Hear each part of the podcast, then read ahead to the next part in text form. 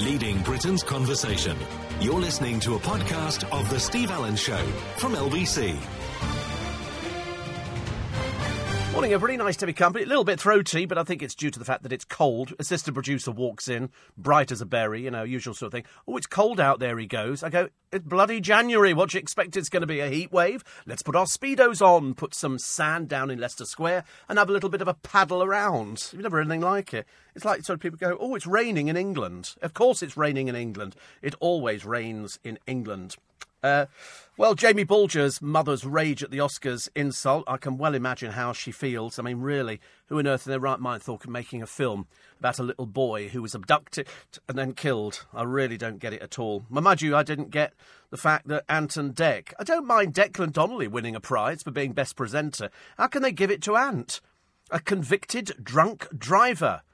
You know, I mean, a convicted. He's not been on television for a year. What sort of awards are these? I mean, you know, step up to the mark and let's sort of bring in all these other misdemeaning folk. Also, uh, hundreds turn out for the funeral of a Dambusters hero and his wife, which I liked. Um, James uh, Dyson, betrayal of a Brexit backer. Uh, I think we'll go to Singapore, shall we? Tax rates are cheaper, aren't they? I seem to remember in Singapore, aren't they about two point something percent? Pfft, wonder why you gone there. Wonder why you gone there. Uh, Queen Olivia leads Britain's Oscars challenge, and TV's Jack P. Shepherd has a hair transplant. There are so many photos, I'm assuming it's a freebie because he's named the clinic where he's had it done. You've been allowed to photograph in there and take pictures and all the rest of it. Did you cough up for that one, or did you get it for free? It's seriously, listen, if you're going bald, mate, you're going bald. There's not a lot you can do about it. And forever you'll be known as that person off Coronation Street who's had a bit of a hair transplant. All they've done is take it from the back of the neck and stuck it on the front of it. It's uh, been going on for years and years. Uh, the hotel praised, which exposed a couple's fake illness claim. We'll tell you who they are later on. They're a pair of idiots. They go on holiday and they, they decide to cheat the system. A lot of people do. Unfortunately, they're now finding out to their cost that um, they're being dragged into court. Anyway, this particular couple go, oh, we, we were sick and it ruined our holiday, blah, blah, blah. Unfortunately, because they're really not bright pennies, really not bright pennies, they, uh, they, they wrote a thing on the hotel's website saying what a great time they'd had, and they couldn't wait to go back. So anyway, the tour company took them to court. They've just been fined seven and a half thousand pounds. And there's a whole lineup of other people. You start making claims against a hotel, they're retaliating. They will prove beyond a shadow of a doubt. And so far, nobody's got away with it. They've all had huge fines. One couple 20,000 quid. £20,000. I couldn't have been happier. Could not have been happier. Uh, somebody else has come forward to claim that the, uh, the Duke of Edinburgh knocked him off his bike when he was a boy. The complainant is 71, by the way, so let's go back into the dark ages, shall we? You know, as I was speaking to Nefertiti only a short while ago in Egypt, and she was saying what a dreadful day she was having. I said, You wait till they bury you, nobody will find you. And so we got that one. And uh, and then somebody wrote to me and said, You seem to be saying that the Duke of Edinburgh is not guilty. Obviously, I tell you, I, even I get stupid people. Even I get stupid people. This one was about the thickest ever. Now putting words into somebody's mouth, claiming that he, I'm assuming it was a he, a bit difficult to tell really, judging by the bad spelling, that uh, I assumed it was a child. It can't have been anybody else. It couldn't have been an adult. Saying that I, I appear to be implying that the Duke of Edinburgh is innocent, which of course is no such thing at all. Nobody's got any idea. I wasn't there. I have no idea, but I'm telling you now, if it hadn't been the Duke of Edinburgh, nobody would have heard of this stupid case. Seriously, nobody would have heard of it. Uh, also, what was the other one? Queen Olivia leading Britain's Oscar challenge. And a couple on a dream cruise go back and find some crew members having sex in their cabin. I mean, you, you pay extra for that. Extra. Uh, also, the uh, uh Diane Abbott, who says she was treated in a horribly racist way on Question Time. She's never experienced anything so awful.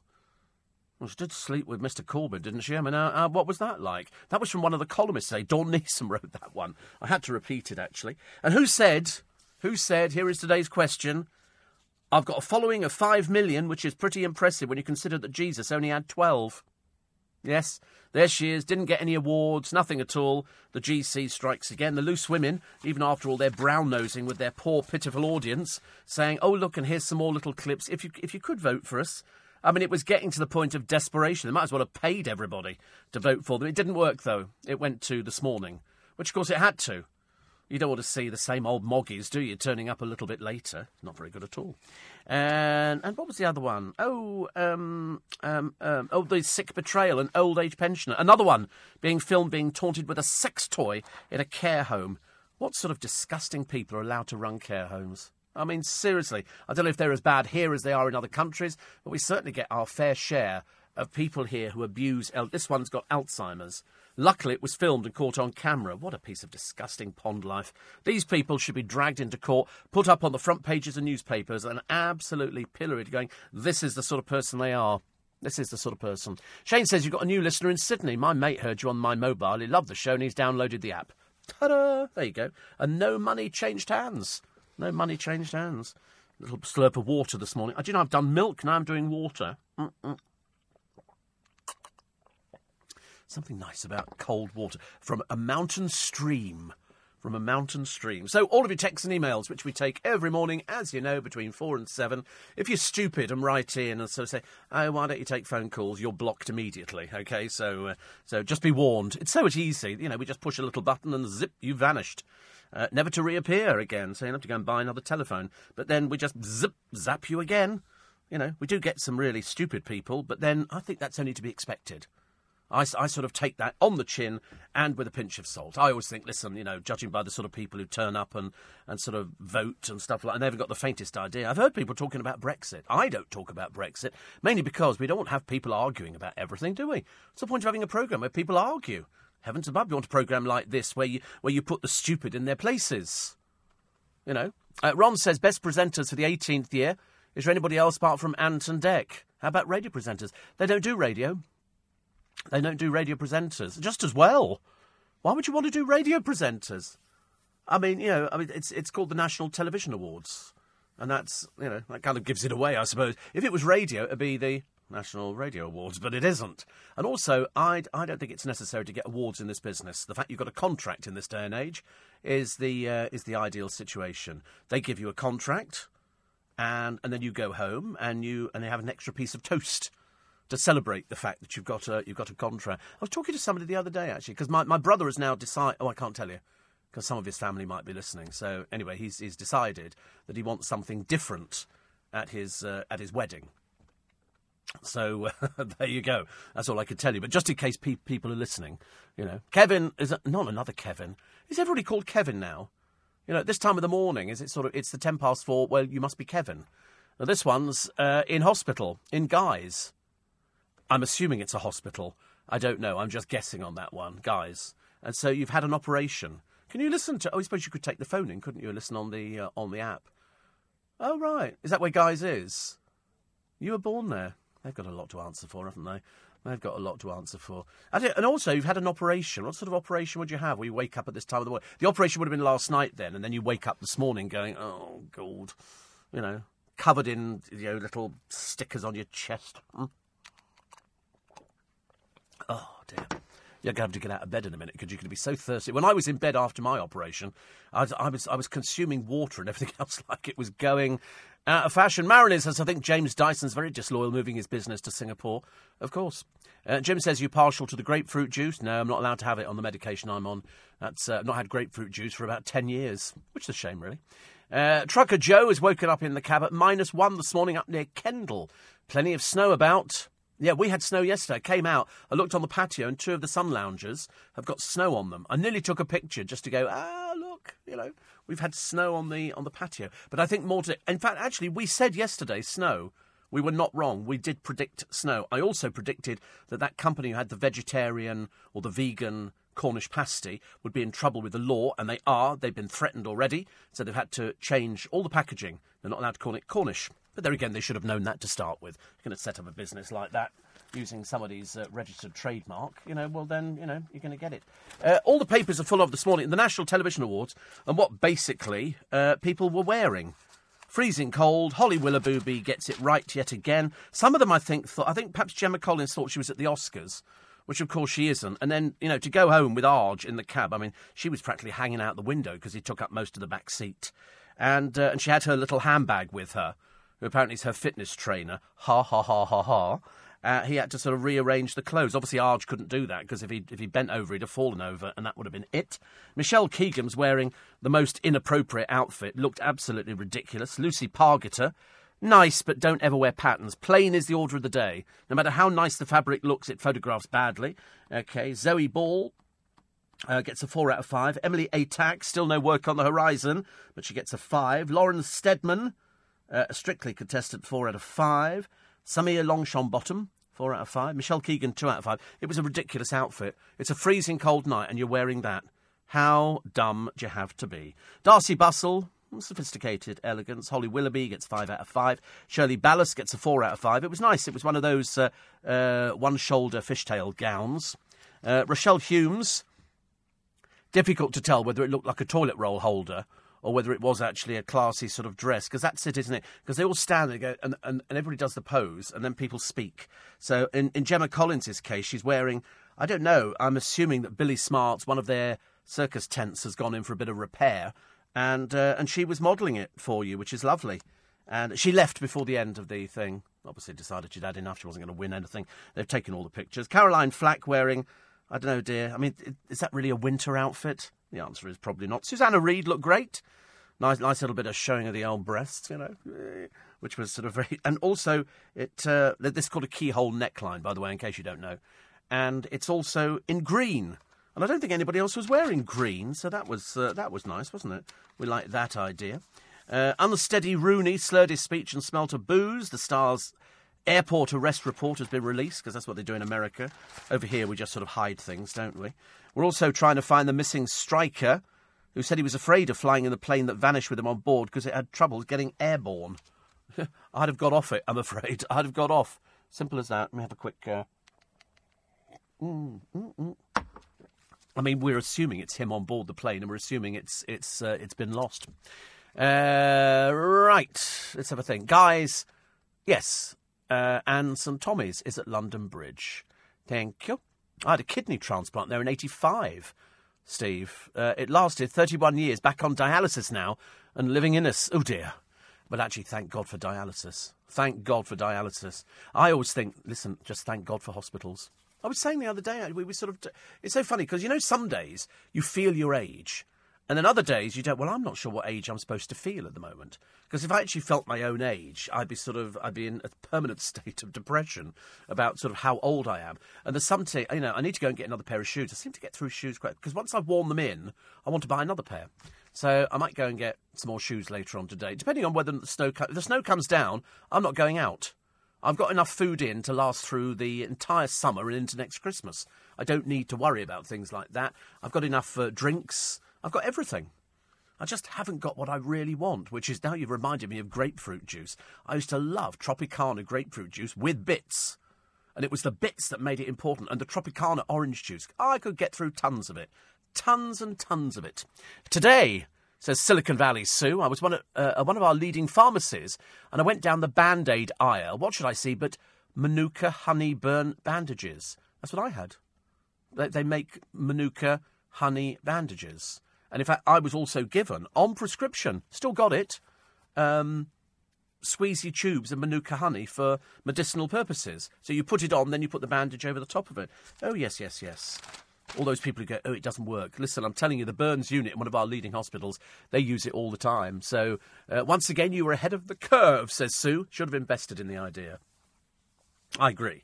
I agree. Mind you, we, we a lot of things that start on this programme end up, you know, sort of looking looking quite interesting. I'm still wondering, as indeed are, uh, are many people, wondering about whether or not Prince Philip is going to be charged. We don't know. So far, even the woman with the bandage and the look at me, look at me kind of syndrome, who wasn't driving the car, it wasn't her car, uh, is sort of milking it for as much publicity. Luckily, in today's papers, nothing. Nothing. They're obviously mo- they're more interested in what people were wearing at the um, at the NTA Awards. But uh, Jane says uh, another one bites the dust on the Essex High Street. Chloe Sims has put a statement out having to close as new and exciting things are on the horizon, so she cannot commit to running the business. Too busy attending NTAs with all the other superstars, says Jane. Um, I didn't see a picture of her. I'm assuming she uh, she wasn't there. I mean, why would you invite her? Why would you invite her? But of course, you know, all these people with their sort of outfits in their little shops, they're all closing one by one, aren't they? Every single one of them. We had uh, we had um, uh, Gemma Collins's closed with debts of seventy six thousand because once they they've milked it, can't wait to see them all paying their uh, their. Uh, their, their tax bills at the end of this month. Can't wait for that one, because you know, sure as God made little apples, there'll be a few of those old Z-listers going, I ain't got any money. It's at times like that I think we should build some new prisons. Uh, Mark thinks that Gemma Collins looked quite classy. Not in the picture I was looking at, I'm afraid. Uh, how about a big surprise for your brother, says James? A big miniature neon truck festooned in neon lights bursting out of the cake. Yeah, actually, do you know, I always like, I don't care what anybody says, I like the Coca Cola truck. I think with all the lights on it, it looks fantastic. Uh, Lee says, not everybody at this time of the morning is called Kevin. I'm Kevin. All right. But you're really Lee. But for the purposes of this, this programme, you're Kevin. Everybody's Kevin.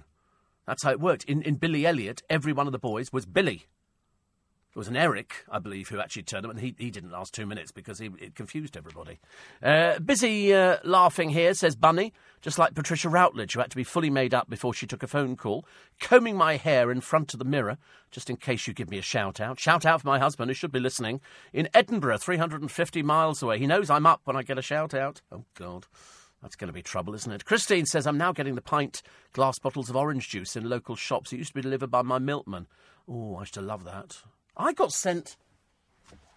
Where's it gone? Oh, it's over here. I got sent a lovely bag of goodies. I can tell you about it later. Because sometimes people very kindly send me things, you know, Christmas time and birthday. Oh, I've got a birthday. Uh, but this this is about tea, and you know me and tea in the mornings. I'm a tea boy. If anybody's a tea boy, uh, hubby in hospital says Sandy for prostate biopsy. So lovely to see the snow. I've got a bad dry cough, can't stop coughing. Tried all sorts of it. Breathing in the cold night sets it off. It does, doesn't it? I got it yesterday when I went home and I thought it was milk. I think milk might adhere to my glands.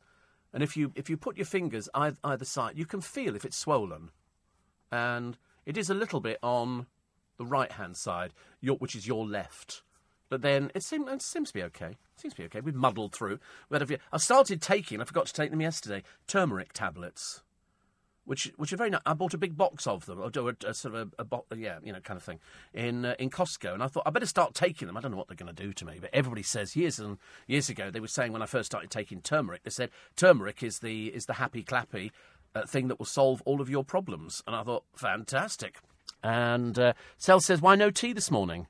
Tea slurping sounds so much more appetising than water. Does it? No, wait a minute. That's tea. And this is water. The trouble is with water, it's a bit clearer, isn't it? So.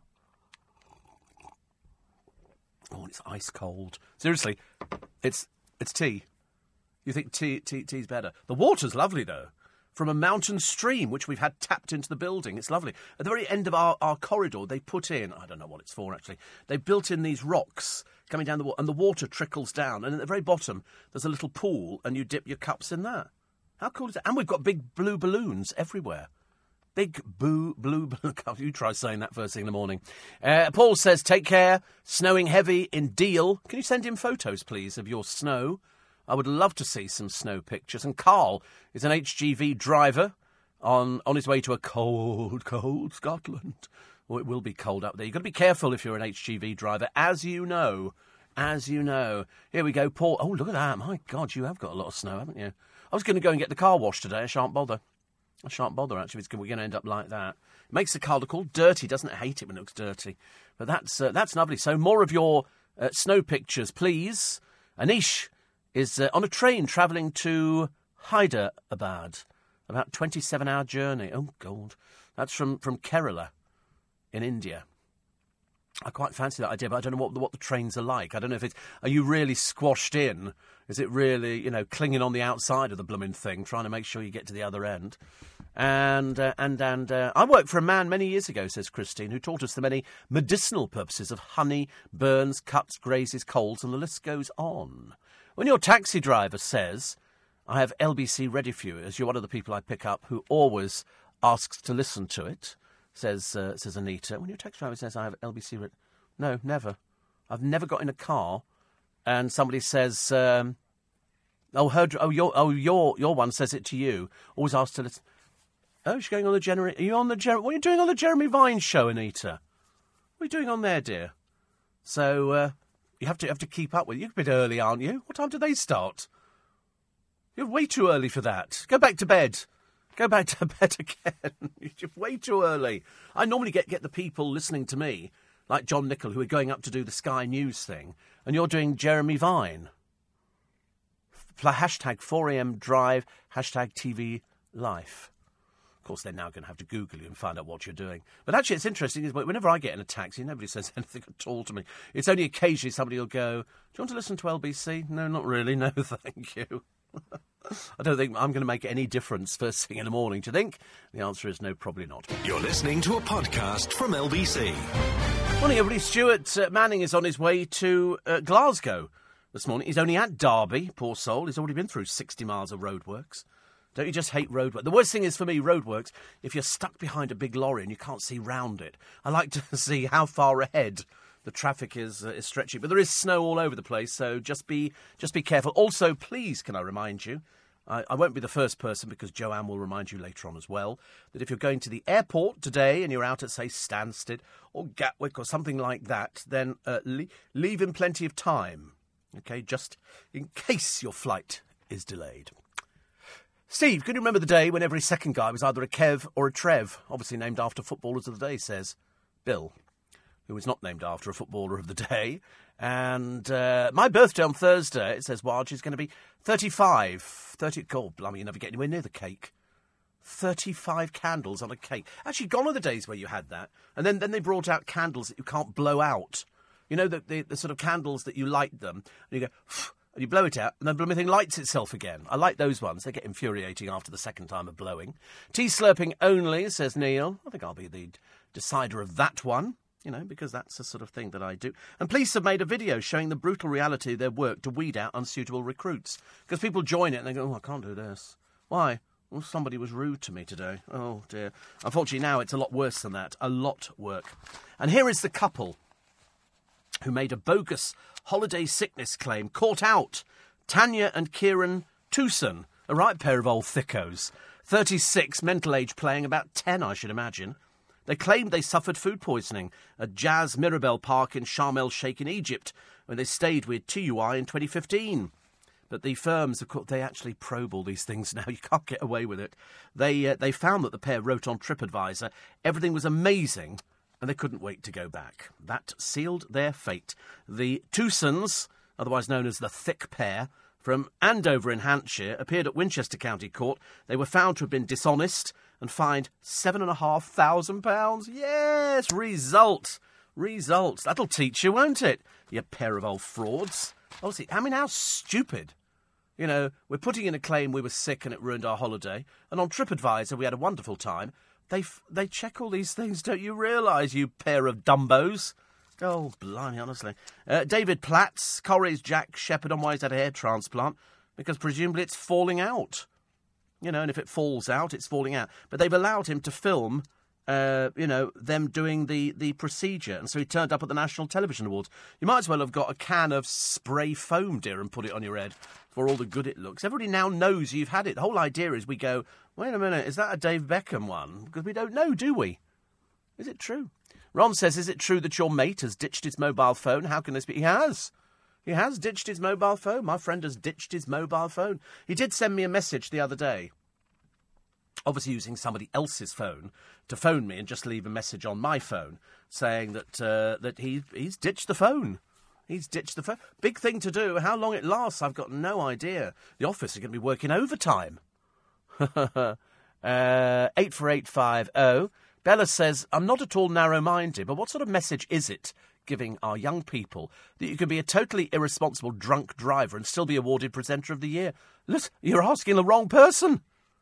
I picked it up from the newspapers and then I thought, they are having a laugh at the National Television. Could somebody explain to me at the National Television Awards why a convicted drink driver fined £86,000 gets Presenter of the Year when he wasn't even on television for a year? How does that work out? I mean, that is just the most stupid thing I've ever heard. That, that means the credibility of the NTA has gone right out the window. Let's see who talks about it today, shall we? Do you think they'll be mentioning it on this morning? I bet they won't. They certainly won't be saying that because they're very good for yeah, all, all they are, they'll, they'll actually turn up and Holly be going, oh, like that. And we'll be going, oh, it's so funny, isn't it, to watch somebody who's pissed, drunk on the television. You know, because persistently she's been drunk on the television. Well, there you go. And, uh, and you think to yourself, why, why are we making that out to be something really funny? And yet you see police programmes with drunks who are attacking the police, and we go, Get this scum off the street. If it's on the television, they're called a presenter. Apparently, that's okay now. That's okay. It's ridiculous. £86,000 he was fined. He could barely stand up. He got in the car with his mother and a dog, and they've just given him Presenter of the Year award. He's not even been on blooming television. But I wonder, do you think the loose women will mention it? Of course they won't. Of course they won't. They all get their own backs. I promise you. Promise you. If anybody mentions it today, I'll eat half the studio. Well, not half the studio. I couldn't eat half of it. Way too much of it here. You're listening to a podcast from LBC. Morning, everybody. Nice to have your company. And um, da, da, da, da. Mark says, to be fair, Piers Morgan's been banging on about Ant and Dec winning the award at the NTA. He said it should just go to Dec. Yeah, they're only saying that because they're all up for awards. They're all competing. So, I mean, of course it shouldn't go to Ant and Dec. He's not been on the television. That's like giving it to. Let's, let's give it to David Nixon, shall we? Because he's not been on the television for a few years either. Let's give it to Dale Winton. How ridiculous to give it to a drunk driver, a convicted drunk driver. You know, as if it was something very light. No, it's not, I'm afraid. No, it's not. Sharon from Epsom says turmeric is good for arthritis. My friend's dog takes it. That'll be useful. No snow in Clacton. Big Steve. And, uh, well, there is in certain bits of the country. I don't mind it. But we definitely had some last night, but I, I missed it. Anish says, Thank you for your concern. Not clinging to the door on my Indian train. Got a reservation, but I used to cling onto the door a lot, sitting and sleeping on the doorway. Typical Indian trains. Oh, I've seen them. I've, I've never been on one, but I've seen all the train journeys throughout the world. They look great. I love train journeys. I really do. I know we're complaining, Steve, says Connie, about the freezing weather, but how should people feel in Canada and parts of the United States where the temperature is between minus 15 and minus 30? Well, yeah, but they're, they're just they're just used to it. They are just just used to it. Nobody sort of worries about, you know, a, a temperature of, of, that much. And I say that because it's absolutely true. It's like if, if you go, they were showing a program the other day, and I think it's it's it's people who live, in they're very isolated communities inside the Arctic Circle, where it can be minus sixty five. Literally, I mean, it is so cold you cannot imagine. But that's what they've grown up. Whereas we've grown up with rain and we grow up with a little bit of snow and stuff like that. They've grown up with freezing temperatures, so they know how to dress, they know how to keep themselves warm, and for for them, you know, it's it's a case of uh, it should be okay. But they seem to survive. We get a little tiny bit of snow and immediately the whole country grinds, doesn't it? Oh, it's very cold. And as I've said before, it doesn't matter what you look like. Doesn't matter what you look like. If you if it keeps you warm, you wear it. It's as simple as that. I mean, I don't care what I look like. It Makes no difference. Rich in Kidderminster. I don't know if that's rich in Kidderminster, uh, whether it's rich in Kidderminster. You know, because D- Dave O'Brien lives up Kidderminster way. He's he's rich in Kidderminster as well. Not much snow here. None now, Steve. We had a bit yesterday. It went as quick as it came. You can't beat a cuppa. But uh, is, is the GC still dancing on ice? No, she never danced. She just waddled on and waddled off again. Piers Morgan has said he'll take a year off if Ant and Dec won says Paul in Edinburgh. That's why I voted for them. And uh, light dusting in Feltham, says little Julie. Yes, that in the young people's offenders place. And when we say a light dusting, are we talking like, you know, are we talking about things like that? I don't know. Who knows? Uh, also, I was fuming last night, says Debbie. Graham Norton should have got that award, not blooming Ant and Dec. It's ridiculous. But I don't mind giving it to Dec. I don't mind giving it to Dec. But it shouldn't be Ant and Dec because they haven't worked together for the year. What's the point? It's a convicted drink driver. There's no two ways about it. It wasn't even, you know, £86,000 he was fined. And they give him an award. You're the best presenter of the year, but I've not been on television. I know, that's what we said. Ridiculous, isn't it? Absolutely ridiculous. Uh, also, also, also in the papers for today, uh, the missing Premiership striker's fears over that uh, plane trip. I have, there's no doubt in my mind that he was on the plane, and uh, and there was no doubt that I don't think they're going to find him. I don't know how they lose. I don't know where people go to when they when they lose people over the over the side of ships or when they lose people when planes crash and stuff like that. Do they find all the bits and stuff like that? It was only a light plane, wasn't it? But it had had trouble taking off. I wouldn't have got in it. I'd have gone. Well, you better find another plane. Seriously. Uh, front page of the Sun this morning. A picture of uh, absent Ant still winning. Uh, Ant says it's a shock.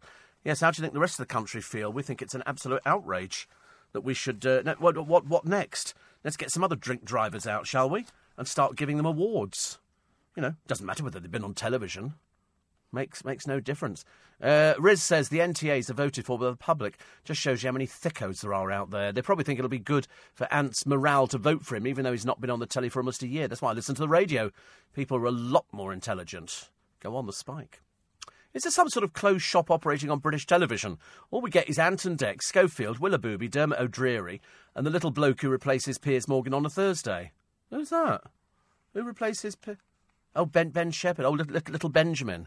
Let's face it, says Nigel and Ealing, they're all bang average. Mm, I, I, see, the fun thing is, I do like Ant and Dec. I'm sorry, you've done drink driving, and then you're given an award for being on television, whereas in fact you haven't been on television. That's what's called a lie. That's a lie. That's just ridiculous. You know, Schofield is, is good in his uh, in his price bracket. Holly Willoughby always looks good. She will look as though she's got the hangover from hell today. And uh, the only person who's actually sort of increased figures is Piers Morgan. That's what he does. You know, you're not going to get uh, anything at all. I mean, it, it's very sweet to watch Benjamin Shephard struggling through news stories because he, he's more tipping, isn't he? More more tipping thing. And uh, Tav says, "You've got me giggling here. Eat the studio. I'll buy a seat. Thank you." Actually, to be honest with you, I've got three seats in the studio. Three seats. I quite like them actually. Uh, any country planning on invading the UK should forget bombs and troops and just invest in a snow machine. We'll be on our knees inside 20 minutes, says Chris in Yorkshire. Probably not wrong. Probably not wrong. And uh, somebody says, Our horse has turmeric every day. Good for the joints. Steve Allen, 10 to 1 for the Grand National 2019. 2019. How lovely. Dorothy says, Snow on the mountains in Crickhowell in Wales. I was going to sing the song again and I decided against it. I thought if, if we started every programme, it would sort of cheapen the name of the railway station that nobody can pronounce. And I'm determined to try and learn it by sort of maybe sort of Christmas or something like that. Uh, who we got here? Let's have a quick look. This is uh, Ant and Dec winning this, you know, despite uh, Star's absence. I agree. Holly Willoughby was very overcome. For that read, she's had a few sherbets. That's generally the overcome thing. And uh, nothing for Cheryl Cole but all, all the jungle team turned up, which was very sweet, and uh, they all looked good. Everybody looked very smart. And Peter Kay's car share won the comedy prize, but he missed the ceremony. Well, he didn't miss the ceremony, he just didn't go to the ceremony. Um, it's interesting when you look at all the uh, all the people. Obviously, the um, the people who do the ratings for all the clothing can't get it right. They can't get it right at all because some of them gave Michelle Keegan an eight, whereas in fact the outfit was wholly inappropriate, completely inappropriate. Fine, fine for a summer thing, dear, but you just look ridiculous on a freezing cold January evening. Uh, who else? I mean, Holly Willoughby just he just ties her hair back, sticks on another frock, sticks some makeup on, and she looks perfect every time. Katya Jones, mm, so so. Emily Atack, very nice, dear, but uh, I thought you were trying to get away from this. All people want to see me is in my underwear and stuff like that. Well, stop playing into it. Try and learn. Try and learn. A little picture of uh, Gemma with Arg.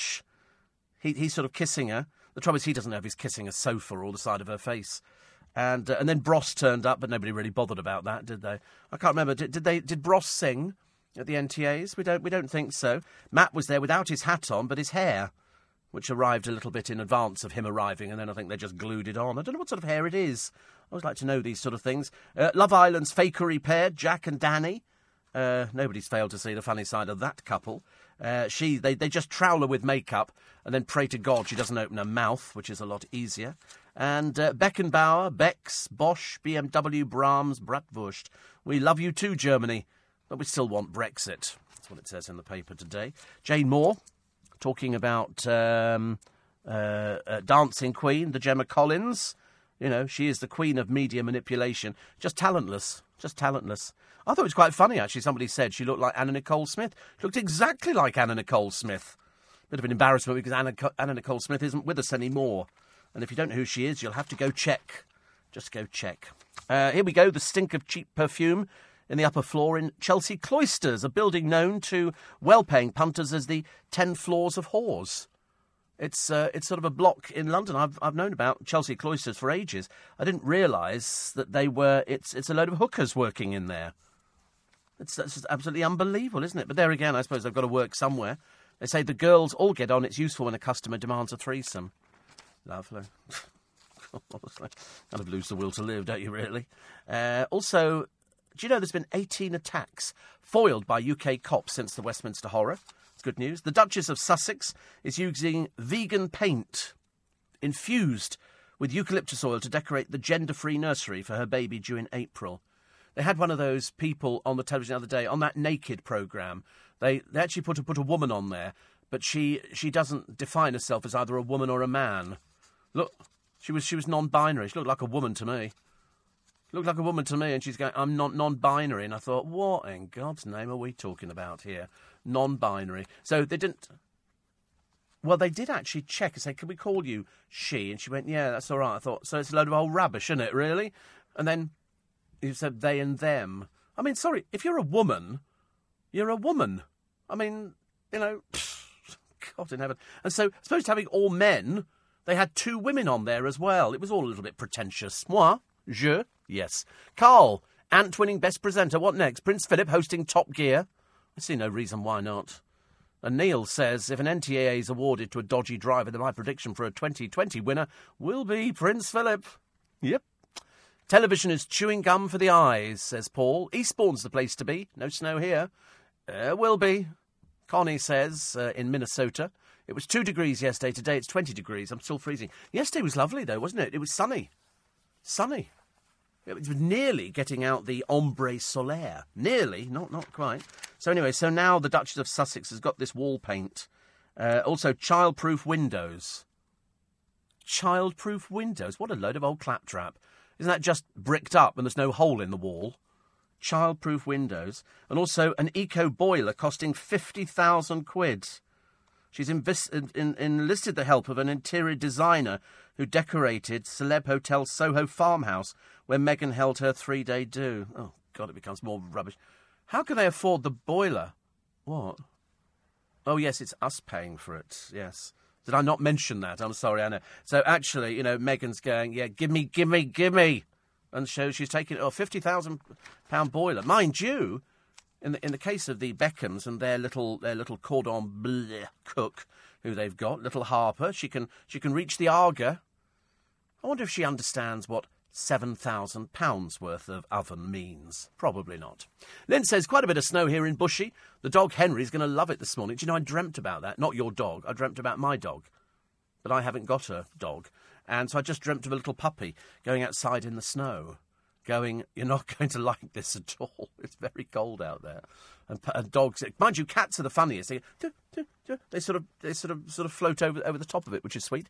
Best dreads at the uh, NTA, says Nancy, was Claudia Winkleman. Such a wonderful eye for fashion. I know that that wonderful eye in the middle of her forehead is so amazing, isn't it? And there she is, She's known in the business as Gold Cyclops Winkleman. That's what she's known as. And such beautiful hair. I know, if only it was her own. All of that is so marvellous, isn't it? I think she's got it from Cheryl's company. Cheryl? Yeah? You got any hair? Yeah, loads. No. Gemma Collins took another outfit to wear, so when she went back in the car, you know, she, she's the sort of person, she, she changed into a tracksuit to get into the back of the car. Meanwhile, I think Arg had lost the will to live which of course he'd have to. Oh God, she's still here, and uh, and they they toddled off early, which is good, isn't it? I quite like that idea. You're listening to a podcast from LBC. Morning, everybody. Nice to be company. Wednesday, Wednesday, Wednesday. Get paid Friday. That's what I keep telling people. They go, "Oh, great." Anna says, "Is it possible for you not to slurp tea live on the radio?" Of course not. Don't be so stupid.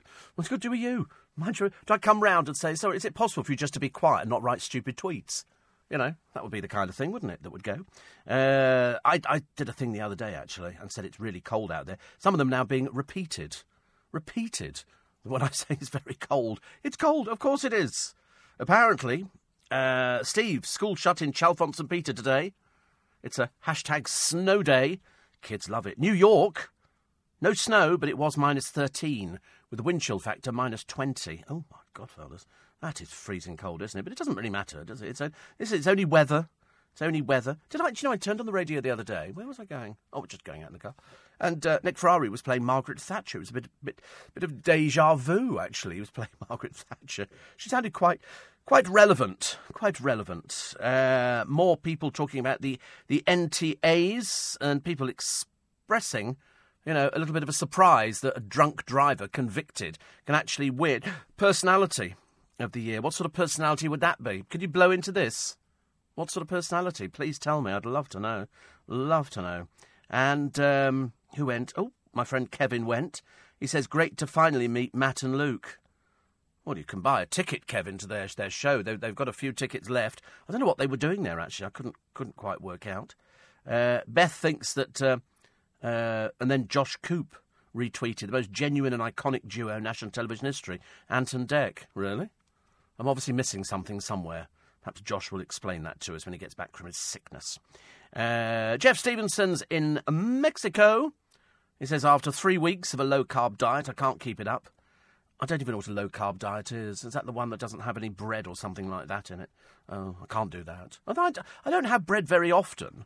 I'm not, not sort of a great bread eater, but I do like a bit of toast every so often. Not, you know, I wouldn't, you know, I, wouldn't, I wouldn't eat loads and loads of it day after day after day.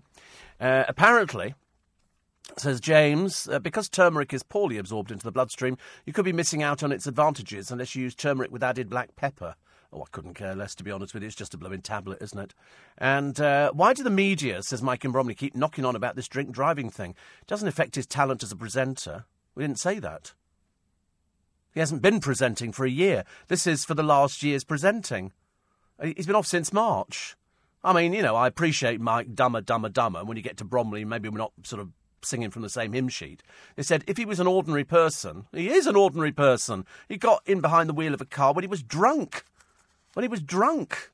Nobody would bother about it. I would think they would, drunk drivers, that you ask any police officer. So, how do you feel about drink drivers? They'll tell you, lock 'em up. Lock 'em up. They're a danger to themselves. It's the fact that he got presenter of the year and he hasn't been on television. How can that? Childproof windows, Steve. They should be smart enough to baffle Harry.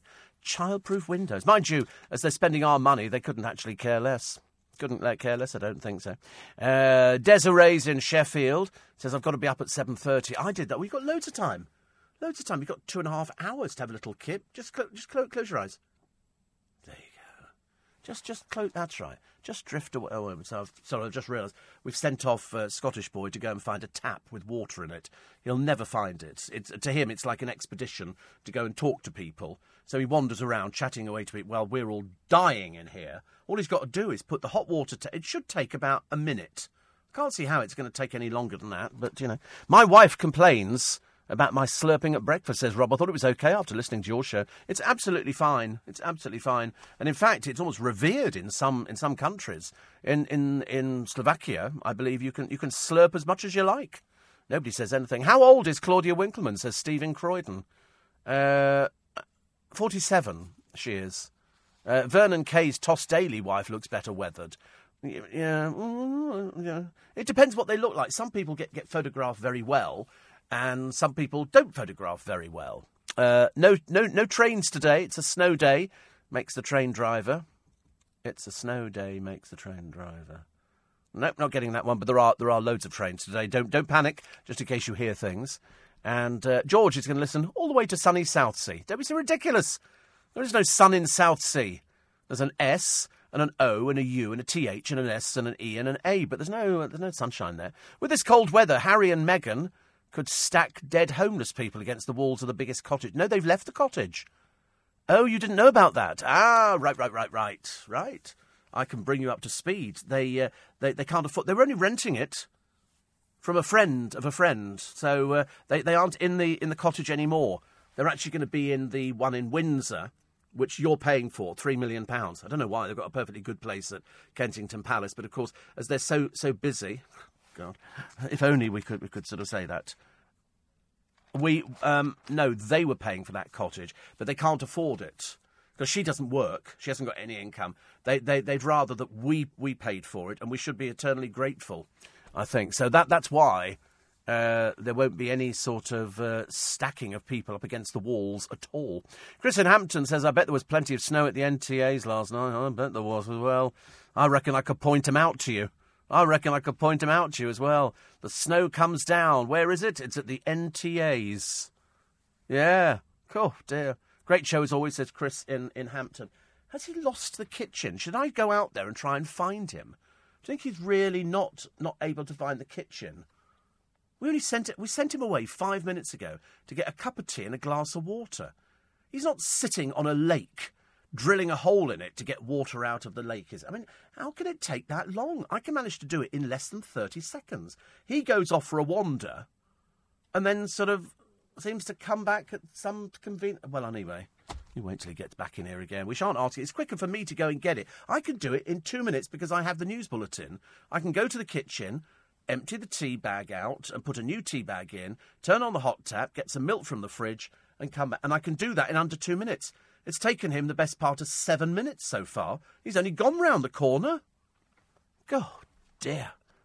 My local bakery, Steve, um, does a fabulous sun-dried tomato and pepper bloomer. Oh, God, how naff. How naff. But pretentious. Oh, we're having sun-dried tomatoes. Who cares? Who cares? Is that artisan? Yeah, I think actually that's that's a mis- mispronunciation as well. Oh, here we go. Don't say anything. So, uh, thank you. Yeah, that's great. Thank you. Lovely. What's this? Leave it. Just leave it. Touch stuff in the studio. Where did you go, by the way? The kitchen. Which, which, which kitchen did you go to? I'm just there. Right. I was just explaining on air to my listener that I can manage in the news bulletin of two minutes to go round there, go to the toilet, get a cup of tea, and come back. Takes you eight minutes. That's why I asked where you went. Went to the bathroom as well. God, honestly. I also went to get my. Oh, you went to get food? Yeah. Oh, don't worry about us. You, you, you take your time. You take your time out there. Great, great to be with you again. Just remember, this is a non-speaking part. Two days, I've told him that now. Two days, a non-speaking part. He insists on speaking. So let me just have a little mm, mm, mm. ice cold water, which is now tepid. But it doesn't matter. I'll, I'll cope with it. Don't worry. Seriously, it doesn't matter as long as you know, as long as the presenter's okay. Let's not worry about anything else. Uh, Dave says, uh, first time hearing you and uh, hope you're on treble Nicky Campbell's money. Um, I don't know what he earns actually. Why would he be on treble, Nicky? I mean, I don't know. We've often said on this on this program, the same as on everybody else's. I couldn't care less what everybody else earns in this business. Whatever you can get out of the uh, out of the boss, know, that's as good as it gets. What's all this talk? of freezing temperature in America. It's going to be 73 in Phoenix on Saturday, says Ian, although it was only 63 today. The wife put the heating on. God. There's no end to the excitement. Uh, Steve, I thought it'd be a bit, bit too early for you. Teachers can decide to have a snow day, so can train drivers. Have a good day. Thank you. And uh, apparently, Nicky Campbell's BBC salary was over 400 grand a year. That includes his TV work. £400,000 a year. That's okay. I don't have a problem with that. I don't have a problem with that. Listen, you know, I've seen him on television. You know, if that's what they're, they're prepared to pay him, that's good. Good for him. Don't ever mention him ever again in my ear sight. ear sight, hearing. 400,000 a year. Well, whatever. It doesn't matter though, does it? I mean, it, you know, if you spent all your time worrying about it, you'd be sort of, you'd be in a terrible state. What do you mean he's only £400,000? Ow, that really hurts. Steve, I'm prepared for the cold weather this morning. Thick dressing gown, tea in a thermal mug, and the central heating set to maximum. Steaming hot porridge is next. And then my day is all ready to begin in the good company of you and the Spikers. Yeah, listen, you cannot beat at this time of morning. If I, if I was you at home and I was just getting out of bed, I'd be going, right, kitchen. I remember years ago when we didn't have central heating and we used to put the, the gas on, on the actual cooker. Oh, is, it, is that time already? Um, and, and we put the gas on, and we'd all huddle round the cooker, trying to keep warm. We were living in a caravan, I should point out, at the time. So uh, nowadays, you know, not so lucky. But still putting the gas on in the kitchen always gives me a little bit of a tinge. We'll take a short break, shall we? Might go and get another cup of coffee. You're listening to a podcast from LBC. Sue says, Congratulations, Steve, on another accurate weather prediction. Well, in fact, we had two predictions the other day. Firstly, yes, it would snow yesterday, and people say, oh, no, it won't. And of course, we were proved right. And secondly, I did say they were going to be in a lot of trouble calling it a Cornish pasty. Because it isn't a Cornish pasty, it's a vegan pasty. It's nothing to do with Cornwall. Uh, Kate says maybe we should look at the people who decided Ant should get the award. Well, no, well, they, they didn't decide he should get the award. What they did, they actually put them up for it. So they, they, they put the names and then people people phone and, and vote for these sort of things. But they shouldn't have been in it at all. They really shouldn't have done them. It just, just makes a mockery of the whole award, doesn't it, really? You know, God forbid, you know, anything disastrous could have actually happened. Uh, Lorraine says if you were to win an award, nothing to do with radio, what would it be for? I just think being nice. Just think being nice and pleasant and not shouting at the AP when he gets lost and wanders off to go make a cup of tea and get a glass of water. You know, that that's the kind of the kind of humility that I have in in me and, and why I've always become saint like to many people. And so that, you know, when he comes back in, I say to him, I say, Where have you been, Poppet? And and he's he's been on a little walk to exercise his legs, and I don't have a problem with that. I just like to think that he's he's part of our little team, you know, and as such, the next time we have the meeting of the team, he's definitely not invited. There you go, because we know he's going to eat everything, so there's no point. Uh, did you know the first radio broadcast was from Writtle near Chelmsford? You heard that yesterday on Nick Ferrari's show. It's down there because Chelmsford's the home of Marconi. I thought he'd know that, actually, because everywhere you go in Chelmsford, it's got on all the signs the home of Marconi. So, uh, I don't know. Uh, I used the gas as a heater for an hour once, but was told due to the fumes it's dangerous. We didn't care. In our caravan, we didn't care. Uh, my mum used to put the gas cooker on to keep us warm until one day I decided to be helpful and put my plastic kettle on there. The cooker was no more, says Janice. not good, not good. And uh, eight minutes for tea. You need to contact Care in the Community for a replacement gopher, says Carl. Well, he, he went off. He went to go and find something to eat. And, and then he went to the toilet. And then and only then did he decide to sort of make the tea. So next time I'm going myself. And he's what? He's eaten his food already. Yeah, good. What was it? It was wrapped in cling film. Could have been anything, really. I've noticed the bonbons have gone out the kitchen. There's only about three of those blue bonbons uh, left. A Rocky Road his sister made. How lovely. How exciting. It's not very difficult to make, is it? Have you ever done this one? Here's a little recipe for you. You could try later on today. You get um, uh, a, a saucepan. You fill it with water, well, you know, up to about sort of halfway. Then you put a glass bowl in it, okay, that rests inside. Then you melt chocolate, okay, and then you put Rice Krispies in and you stir it all round and then you take spoonfuls out. And if you're very lucky, you can put little. Um, little marshmallows. They do little tiny ones, which some people put in cocoa and things like that. Add those into it, and that'll make you roughly the rocky road that you were looking for in the first place. Or you could try alternatively with uh, with cornflakes. And then you put them in little cases, and that, that's quite nice as well. And you, you can make quite a few. Or you can spread it all across a tray, let it harden, and then cut it up into pieces. That's quite nice as well. And then I've got another one for coconut ice, which is very good. Just get some coconut and some ice, and you, you put that, that one together. That, that's quite nice as well. And that is the extent of my cookery. I'm not Mary Berry. I don't pretend to be Phil Vickery, but, uh, but I, I never need to worry about it. Yesterday, I had a, I had a craving and an urge, both at the same time. Both at the same time, and it's so unusual at my time of life to get the both together. So I thought quickly capitalise on it. So I rushed to the fridge, opened up the fridge, and there it was. It was a pot of mandarin segments which so I drained the juice off and then ate ate the whole pot. I didn't care. Shane says we should give Scottish boy a compass. We'd never get it back. We would never get it back. He would he would have it on eBay within seconds. So he's like that. He's like that. If he's eating stuff his sister's made, and to be honest with you, I've seen a picture of her. I want to see a hygiene certificate. You know, it's as simple as that. I just want to know. Just, I mean, you can't just accept food from people and then go, "Oh yes, I'm going to eat that." You know, Anton Decker, great. Make me laugh. Everybody deserves a chance, but getting an award is ridiculous, and I believe it's done more harm than good, Steve.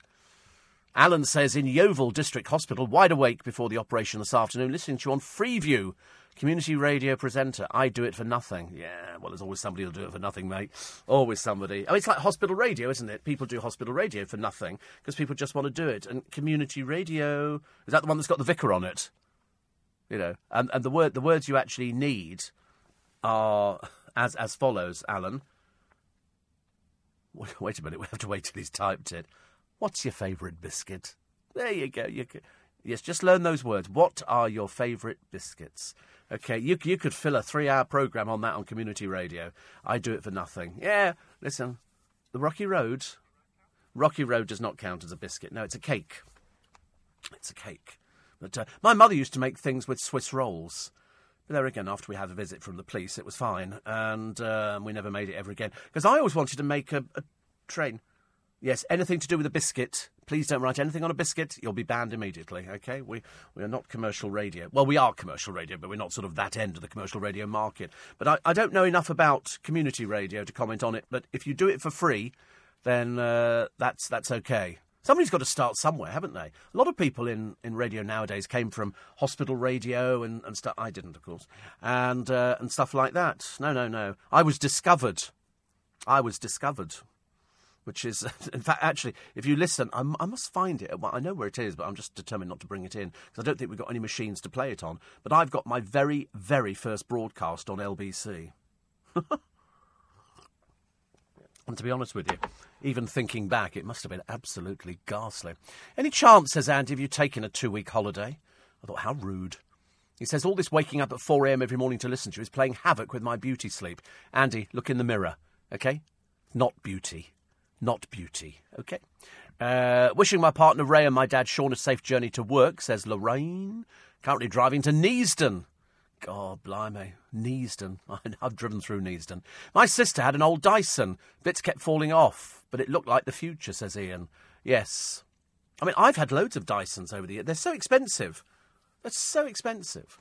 And uh, one here, I reckon your uh, your boy is on the rocky road to getting his P45 as he's skating on very thin coconut ice. He loves the attention. I can't begin to tell you. You know, other people go, "Oh, please don't do it." No, he he absolutely loves it. You know, since since we've started doing it, he's got himself an agent. There's a three book deal, a calendar, photo shoot set you know, Homeland Aberdeen and and they're, and they're trying to make it out as something really exciting. Him standing just outside the gay bar with a very small sherry in one hand, and then the sort of you know, and this, this is this is the road out of Aberdeen. Oh, that's nice. I like that one from Keith. Two foot of snow. Look at somebody's made a pair of boots. Oh, their feet. Oh, that's so clever. Isn't that so clever and such a waste of a life? Uh, but that's him. Where is that? Walthamstow. Was it Wal? It's any, it could be anywhere, actually. it could be anywhere. That's very good, though. I like that. I don't think we had that much snow last night, but we've had a little bit. So if you've got uh, some snow pictures, come on, send them in, please. Uh, Steve, hola, amigos, from Buenos Aires, southern zone of Costa Rica, Central America. Good Lord above. There's people over there as well. Thinking, wait a minute, where is that voice coming from? The answer is it's coming from the middle of Leicester Square in London we are we are a tourist attraction. What's the matter now? It's Argentina. It, well, they're they're lost. They're obviously one of those sort of time travel teams who sort of go out there. They don't know where they are. It doesn't matter. Oh, uh, Rana Habib is going to be killed off in Coronation Street. Ooh. Should I have told you that? It didn't say spoiler alert. It didn't say spoiler alert. But uh, she's a popular lesbian character. Shows how long it is since I've seen it. A lesbian in Coronation Street. How does that work? It's all going on a bit strange, isn't it? She's been played by uh, Bhavna Limbachia since 2016. She's going to be written out in a big storyline. Wow. I didn't even know that there uh, there was um, a uh, a thing like that. Have I got any recordings from my Biscuit Factory days? There is one actually, because the last program was released as a cassette. It was that long ago. It might even be on YouTube. I don't know. If you typed in uh, UBN, the final hour, we all had a little, a little bit of a say. This is this is a long, long time ago. You know, long, long time ago. It, I mean, it really was a long, long time ago. And I think it was UBN, the final hour. Whether it's up there, I don't know. But it was. It's not there. Oh right, because I've I've heard it. Uh, could you try United Biscuits? Try United Biscuits. See if anything comes from uh, from that one, which would be quite nice. And because uh, I remember hearing myself on it and thinking, God, that sounded awful. But at the time, it sounded great. United Biscuits Factory, United Biscuits Network, and uh, oh, there we are. Look at all the look at our little studios. Oh, it's like a trip down memory lane, like a trip down. This is a little bit of a trip. Oh my goodness me! I remember all of these studios, as indeed you would. As indeed you would. Graham Dean. Look at all these people on the wall. Oh, I remember the UBN calling cards. Good luck. That's definitely not me. Oh, please God, there's not a picture of me. I couldn't bear it. I couldn't bear it if a picture of me. That's Adrian Love, who uh, ended up here as well. These are the workers. That's, uh, oh, I can't remember actually. I remember some of the people. Some of them sort of left before I, I got there. I was in the sort of the days of. Uh, Good Lord. Oh, my goodness me. Who are those people? That's Graham Dean. Who the other person is, I've got no idea. But we, we were the last ones there. So we, they, they, were, they were the people in at the beginning of uh, UBN. And then there's a picture. Wait a minute. That's all. Good Lord, honestly, what did we look like? What did we look like? But uh, it's interesting. Interesting. Based at Osterley, which is where uh, Sky is now. And uh, it was it was good fun. It was good, but we never treated it seriously. I don't know why we never treated it seriously. Perhaps we just sort of didn't think about it. It was just it was something to do that was uh, that was a great deal of fun to do, and you get paid for it, but it wasn't a lot of money. It really wasn't. It was uh, it was a very tiddly amount of money. But uh, somewhere, somewhere, I've got the uh, the last. Wait a minute. It's got uh, Roger, Roger Scott, Graham Dean, Peter Young, Dale Winton. Interesting, interesting. I wonder who actually had all that sort of stuff there. But uh, there were loads, loads of um, of radio presenters because that's where it started from. That's where it started from. Michael J. Fitch. He says, uh, "I'm listening earlier. I'm heading to Monaco." For a show. You're not doing the circus thing. There's a circus thing in Monaco. Michael J. Fitch is a magician in case you did not know. He says, uh, I shall be adding a touch of magic this Friday for Burns Night at Bread. It's not Burns Night, is it? Is it really Friday? Wow. So he's doing that at uh, Bread Street Kitchen. Jetting about all over the place. Quarter past five in the morning, poor soul. But, uh, so, this is what? Are you doing Burns Night as well? I don't care. I really don't care. Does that mean that they, they turn up on your doorstep and go, I'm from Aberdeen. Can I come in and celebrate your Burns night? What do you do on Burns night? What do you do, dear? You do? You do ceilidh and haggis dinner? Well, that sounds boring, doesn't it? Why? Is it great fun? Do you just drink whiskey and stuff? And st- do you drink whiskey? Yeah. All right. A Burns night. Well, that's what that's what Michael J. Fitch is going to be doing. He's going to be down there entertaining people who are going to be quite clearly tiddled, Michael. the Bread Street Kitchen. But uh, Monaco. That's that quite nice. I've never been invited to a Burns night. Just saying. And uh, no, seriously, I don't want to go. I'm not. Seriously, no, no. Yeah, and then you have to have. The haggis has got a dress on. Oh, that's right. Dear haggis. Do you not do that? You just eat it. It's not very exciting haggis, is it? Do you have it with? Oh, that's right. Here we go. Oh, I'm Scottish Steve and all that kind of stuff. It's not. It's horrid. Otherwise, you'd be eating it all the time. You only eat it once a year. Wait a minute. Wait a minute. Wait a minute. Get me the ingredients for. Oh no, we have to do a, a quick break actually, and then we're going to get the ingredients for a haggis. I think we've got a bit of an. You're definitely not vegetarian, pal. I. Oh, there's no vegetarian version. You're listening to a podcast from LBC. Now we've discovered there is vegetarian haggis. Uh, Sainsbury's sell it. The uh, assistant producer very excited by this because apparently he's vegetarian not. Okay, but the vegetarian haggis because the other one is of course for meat eaters. This one's got onion, carrot, medium mushrooms. What in God's name are medium mushrooms? Also some mashed Borrelletti beans. Do you keep Borrelletti beans in? Never even heard of them, have you? Never even heard of them. Vegetarian suet. Have you heard of that? No, you haven't heard of any of this stuff, have you? Vegetable stock, oil, lemon juice, soy sauce, and a dash of gravy browning. And you pop it all into this uh, wok, and, uh, and then you sort of you add the buckwheat and the rolled oats for a few minutes, and then the liquid disappears. Then you turn it into an oven-proof dish, and then it stands for 20 minutes. Then you cook it for 30 minutes. God, far too tedious. Go buy it somewhere. Go buy it at a supermarket. It's much easier, isn't it? And so you have to address it, dear haggis. I don't know what you say when you address the haggis, but we shall we shall find out. But uh, so there is vegetarian haggis, and that's the one he has apparently. So when you address the haggis, uh, it goes like. Fair fire, your honest sonsy face, great chieftain o' the pudding race. Aboon them are ye tak your place. Paint tripe or them, wheel are ye word. Oh, for God's sake. Oh, and small wonder the haggis looks embarrassed. You have to go through. Can we hear a Scottish person saying it? It'll sound so much better. Fair for your honest sonsy face, great chieftain o' the puddin' race. Abon them a ye tak your place. Pain stripe or therm, wheel are ye worthy o' a grace, as lang's my arm. The groaning trencher there ye fill, your hurdies like a distant hill. Your pin would help to mend a mill in time o' need. While through your pores the dews distill like amber bead. His knife, see rustic labour dicht, and cut you up with ready slicht, trenching your gushing entrails just like haggis. ditch. It's very violent, isn't it? It's just a Oh, haggis, though. what a I'm sorry. So there is. I mean, can you imagine doing this every time you had roast chicken on a Sunday? Or chicken of the father race, you come to us and see our grace. You know, and you think to me, and at one point they're going, and then Oh, what a glorious sight, warm, reeking, rich. Then horn for horn they stretch and stripe. This is dead sheep. Dead sheep in the middle of the table, and you t- it goes for ever and a day. The thing will be cold. But apparently, as long as you drink it with loads and loads of whiskey, that's that's fine, isn't it? It goes on forever and a day, that one, doesn't it? I don't think it's absolutely necessary. But uh, lots of you sending me uh, details of where you can get a vegetable haggis. Thank you. I've got a few places where you can put it as well.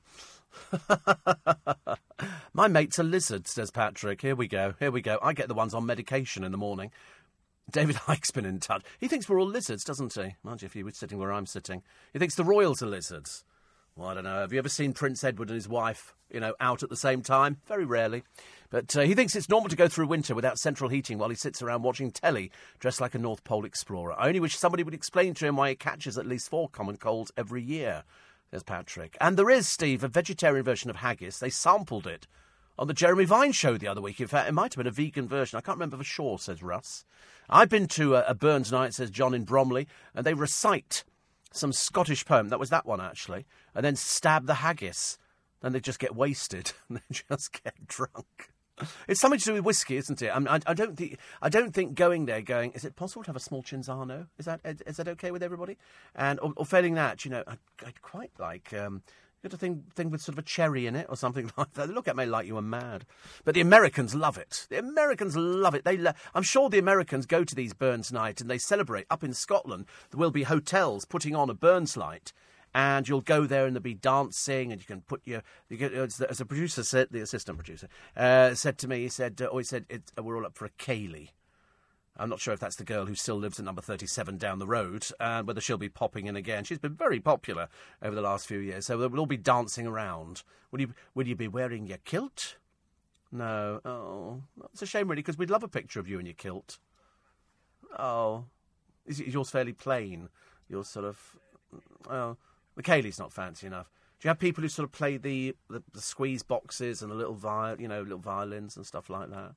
Not like that at all, is it really? It's just a record, a fiddle, a drumstick. Oh right, and a bass guitar. Oh right, how lovely. God, it sounds boring, doesn't it? Aren't, aren't you glad you're going elsewhere on that night? I know I am. Uh, Steve, apparently there are three lesbians in Coronation Street and two gay guys. In Coronation Street? Good Lord above, there aren't that many in the whole of Manchester. How could that be? In one little street. the first broadcast, says Mike from Finchley, is so old it was etched in stone instead of tape. no, he should, should have actually said it was recorded on wax cylinder. That would be the best thing. Of course, you know, when they did the Marconi thing, basically it was the very first recording, you know, and, and transmission. But he wasn't talking to anybody because nobody else had the other one. If you think Dyson's cleaner's expensive, is she the hairdryer? I've seen it, Rob. It's £400. They advertise it on uh, QVC. I've seen it loads of times. It's very expensive. Uh, Steve, wake up all these lazy people. It's cold and icy and it'll be havoc, so you've got to start early. In Basildon, no snow but a bit icy. How nice my commute takes 30 seconds and the cab is already nice and warm, says Monica, my favourite cabbie. And uh, Donny's going to a Burns night dance in Polegate. I'm convinced last year they processed in with a jacket potato. Well, I think that would you Sassenach. You canny have the roast potatoes. You have neeps and tatties, which which we don't know what they are. We think it's something to do with sort of potatoes. Uh, and then Carl says, was it Marconi who, who, who discovered you? Very bitter. How old do you think I am? Uh, Phil says a Scottish boy will be doing Burns night. Will Aussie boy be celebrating Australia Day this weekend? He hasn't got the faintest idea. Seriously, there's no point. And he does actually go, go to walkabout, but he, he does that all the time, anybody. Uh, Mary says, How are you progressing with the station in Wales? We're kind of not. This is the. Uh, I've tried it, but it comes with a song, as you all know, which we try. And for years and years, it's always plagued me. I just remember it goes, go, go, go and that's as and the and the first bit is very slow and tedious. And we did try it the other day, and I've suddenly realised I'm just useless. So this is the little song that helps you pronounce the name of the station in Wales. How to say Llanfair, for, anyway, it goes like this. Much better when they do it again. Can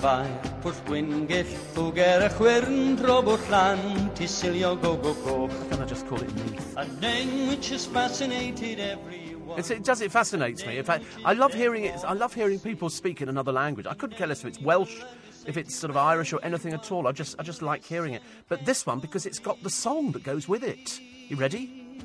Llan bach, wrth Gwyngyll, go You know, ger a an chwyrn, old radio drobl people, person like me Sicilio, can go, pick go, up go. exactly where it's going to drop and dip and all the rest of it. It's a lovely little station, isn't it? And uh, oh, look, there's a train. I'm no closer to staying it, no. Here we go, saying it slowly. Ready? Teach the world. Llanfair. Plan, plan Pwll Gwyngyll. Paul Gwyngyll. Go ger y chwyrn drobwll. Chwyrn drobwll. Llant i silio. Cantilio. Go, go, go. Go, go, go. That's all there is to it. So let's sing it. Llanfair. Pwll Gwyngyll. Go ger y chwyrn drobwll llan. Sicilio, go, go, go. Och. Llanfair. Pwll Gwyngyll. Go ger y chwyrn drobwll llan. Sicilio, go, go, go. Ginny, I've nailed it. I think I finally got this one. I think I've got it. I just need to dance a ceilidh. Is that where you put your hands above your heads? Is that is that the ceilidh? Oh, something else, is it? Oh, right. Is that like, please, can I have some more? Is that like you do do that? Or for the time you've eaten your, your vegetarian haggis, are you sort of going, oh, I don't actually want any more of this, I'm going to be sick. But everybody does it. But I don't know why they do it. Can somebody explain to me why they celebrate Burns Night? What, what is it celebrating? I know it's celebrating the haggis, I understand, but what? They're celebrating. What, are they celebrating about Robbie Burns? He's dead. He's dead, and he's Scottish. Scots were hard we Wallace bled. So it's a piece of historical culture. He's not with us anymore. He's uh, he's passed on. Is that why people celebrate Robbie Burns? Would it not be better to do somebody living? That not make it more entertaining? Oh, well, there you go. You know, to each his own. Uh, apparently, Peter in Manchester says we have our own gay village in Manchester. Don't be so silly. Of course you don't. You just think you do because they're men who ride side saddle. But uh, they're all in Coronation Street. Neeps are Swedes. Ha ha. Now I know. And Julia in Teddington says, Borlotti beans are very nice. I use them when I make minestrone and other Italian dishes. Do you know, I haven't had minestrone soup for about 40 years. Doesn't matter though. Kevin sent me a lovely picture. That's Kevin the Milkman. Thankfully, not on my round overnight. Little bit of snow at the dairy. It's still pretty, you know. I don't care what anybody says. It's still pretty. It's still nice out there. And uh, Kevin, the expat, was visiting the Swiss Alps on Saturday. He's, he's blooming cold. It looks look, minus 15. Looks blooming cold to me, pal. You're listening to a podcast from LBC. Morning, everybody. Nice to have your company. Uh, it's Steve Allen's early breakfast, so I had to think about where I was actually. Steve Allen's early uh, breakfast on LBC, and uh, we're very pleased actually. Apparently, uh, now wait a minute, I have to read this one because it's a long one from my friend Chris, and um, I'm going to read it in an in an ad break actually because sometimes I read some of his things and they have a bit of a surprise ending. Little, no, this is another one. I do know more than one Chris. I mean, heavens above. Like, I know more people who'll be going to Burns nights now. All of a sudden, I've discovered it's a very popular place. Over in Tromso, in northern Norway, two metres deep of snow. That's about six foot something, okay? But all the roads are open and everything works as usual. You literally just drive down the middle of a snow tunnel. It's, but they're used to doing it. But uh, Kestis has been a listener for the last seven years. That's what we like to hear. Steve, says Steve. Yes, soaps appear to be fixated on gay, lesbian, and whatever themes these days, becoming very unrealistic. Well, it's it's. I mean, I don't know why they do it. They always. Get, I mean, I was always amazed that in the whole of uh, Weatherfield, which is the Manchester set, that for years and years there weren't any any gay people, and I thought that Manchester was absolutely swarming with gay. people. They actually made Queer as Folk about the uh, the Manchester scene up there, which unfortunately then got invaded by heterosexuals, and it kind of took it away. All of a sudden, girls are going, "Oh, let's go here. It's a lot more fun." You don't get people sort of groping you and stuff like that. Much easier. Uh, Steve, uh, neeps aren't Swedes, they're turnips, says Geraldine. Either way, it's peasant food. Turnips are peasant food. They're not, they're not for normal people. Most people wouldn't have turnips. You know, I've seen turnips. They look very nice and I'm sure they're wonderful, but I mean, nobody's going to. Uh, Nobody's going to eat them unless you're going to be doing that. I lived in Anglesey, says Dallas, and my uh, father was stationed at RAF Valley, so I can pronounce the whole name of the village, but everybody calls it Llanfair PG. Llanfair PG. Uh, back then, they even replaced the station sign with that because the real one took up too much space. Well, it's back in again. Back in again. Pablo says a slice of haggis is part of the full Scottish fried breakfast. Ooh, not sure about this, honestly. I don't. I mean, I, you know, I'll eat most of it. I tell you what, I really do love, but I haven't had it for ages. Faggots, surprisingly, and meatloaf. Meatloaf. You know, like a bad up hell, long on in the morning, son. But uh, you, you should see that big sign on the bus shelter. I used to stand there in the middle of winter, the rain dripping off my sodden hair, and it would say, "Come home to a real faggot." I just thought, "Oh God, not somebody else moved in." You know, it did. It had a picture of them, and I used to think, "Oh, they're just meatballs," and apparently they're not. They're, they're much better. So, so today, faggots. There you go. I've said it again. I've laid my cards on the table. I'm going to be having it today with mashed potato and gravy. Whether they go along with that idea is entirely up to them. We'll wait and find out. I'd love to have seen the old concrete Tricorn shopping centre in Portsmouth, Steve, just to see if it was ugly or beautiful, but they knocked it down. What was it like? Ugly. That's why they knocked it down. You don't knock down something that's beautiful, do you? I've just thought of something really funny. Actually, just funny for me, but not, not funny for somebody else. Uh, Julie says, I've just woken up. I don't know if you know Patisserie Valerie's going into administration. It's gone into administration, but that doesn't mean they're all closing. In fact, we, we probably think that bloke from uh, the sports thing, Mike, Mike, Mike Ashley, might be interested in it. It's a shame. It's my favourite cake shop. Yes, there was, there was. They had various sort of problems with it. I also used to buy cakes and sometimes bring them in here. I used to love that. Uh, was it the strawberry mille That one was just sort of basically you couldn't get the whole thing in your mouth and it just sort of crumbled all over the place. That was delicious. But uh, it's another one of the high street places which is going under. And the reason it's going under is people are, people are not going. I mean, you know, we used to go there every Sunday, but we haven't been to one for a little while now, mainly because the dog's not very well. So that's that's why it's, it's a bit of a it's a bit of a problem, really, isn't it? I don't know what the high street wants. Obviously, overpriced coffee shops who don't pay uh, who don't pay tax. And that's as I say, you know, the uh, the whole state of it. In ten years' time, will we have a high street to go to? Probably not. Probably not. People still occasionally, but it's not enough people want to see clothes and try them on before they buy them. Hence, they would never buy stuff online. They would only ever buy stuff uh, if they could see it in a shop because you need to see it. I, I can look at a picture of a garment and go, that looks lovely, but what's it like? I don't want to have to. And they go, but you can always send it back. And you go, well, yes, of course you can, but what a, what a hassle. You buy it, it arrives, you put it on, you go, oh, it's not at all right, is it? It goes back. If you're in a shop, you can try it. And if you don't like it, hang it back up and try another one. Works much. That. Um, that's dripping, honestly. I um, where am I? Uh, so anyway, yes. So so you go into the shop, and that's why. I mean, the high street. There won't be anything left if you all keep buying online. I buy online. I realise. The Dyson hairdryer, Steve's only three hundred. I know as I bought one at Peter Jones for She Who Must Be Obeyed for Christmas. The staff, lovely though they are, couldn't suppress a titter when I, being entirely bald, asked them where they sold hairdryers. Oh, I get that all the time. And I always go. In fact, I have a hairdryer in my bathroom. Why? For drying myself. I use towels and I use a hairdryer. And it was only 20 quid or something like that. You know, even the, the showers here have got hair dryers in so that people can do their hair. I mean, I quite, mind you, my, my, my big bugbear is actually going out, Chris, and buying sunglasses in winter. And people go, What do you want sunglasses for? And you go, Well, because I've got, you know, sort of sensitive eyes. Oh, the other day, oh, the other day, I told a fib. I told a fib. I told an out and out fib. I went to Marks and Spencer's to buy pants, and I bought 18 pairs of pants. They're in packs of two, okay, tenner for uh, for a two. Uh, for a two thing, and uh, and I took them, and so the woman said, "Oh, sorry, sorry to make you wait," mainly because the bloke in front was sort of negotiating to buy them for a penny or something. But anyway, so I bought. She said, "Oh, she said, are you having a stock up for the uh, for the year ahead?"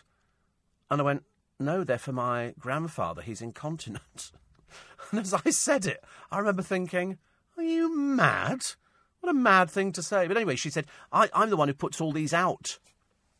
You know, in the uh, in the um, in the aisles where you can go there and sort of find all your pants and everything else. I didn't know there were other places to go buy pants. My husband has to have his faggots, chips, and mushy peas every Thursday, made at the local butcher, says Sally. Oh right. And uh, Steve, a vegetarian haggis? Mm, not sure about that one. Uh, no, I mean, I don't like. He's only doing it because he's going, oh, I'm a vegetarian. He's jumping on a bandwagon. He's jumping on a bandwagon. He's not vegetarian at all. If he was, he'd be far more committed and very angry with me for even daring to suggest that uh, that he's not vegetarian. But he eats meat. he has eaten meat in my company. I've seen him. Eat. There's no good holding out one finger. That is that's a case of you know uh, I only murdered one person. Doesn't make me a murderer. And it was you know it was it was ham. And twice you've done it because you ate the Big Mac as well, and that's meat. I don't care which way you want to interpret it. It's a case of you're not very loyal to your cause. If you're going, I'm a pescatorian or whatever it is, from the island of Pest, uh, it's a case of, you know, you either adhere to it or you don't adhere to it. If you don't adhere to it, don't fob us off with this flim flam about, oh, I'm really a vegetarian. Not a vegetarian at all. I told you, my friend is vegetarian. He would not get out the car, go to McDonald's, and buy me a burger because he's vegetarian. I don't take him in my car anymore now. He can walk as far as I'm concerned. Uh, Steve Neeps and, Nace Swedes. There's, oh, here we go. Oh, blimey, honestly, I'm going to get this one, aren't I?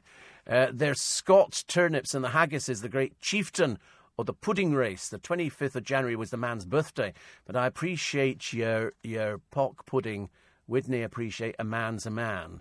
Uh, awa ye and celebrate Ant and Dec. They're still alive, if no live on television, says Donald. Still looking for his trousers, I should imagine. Uh, Steve, it said on the radio last night that Patisserie Valerie were all closing with immediate effect.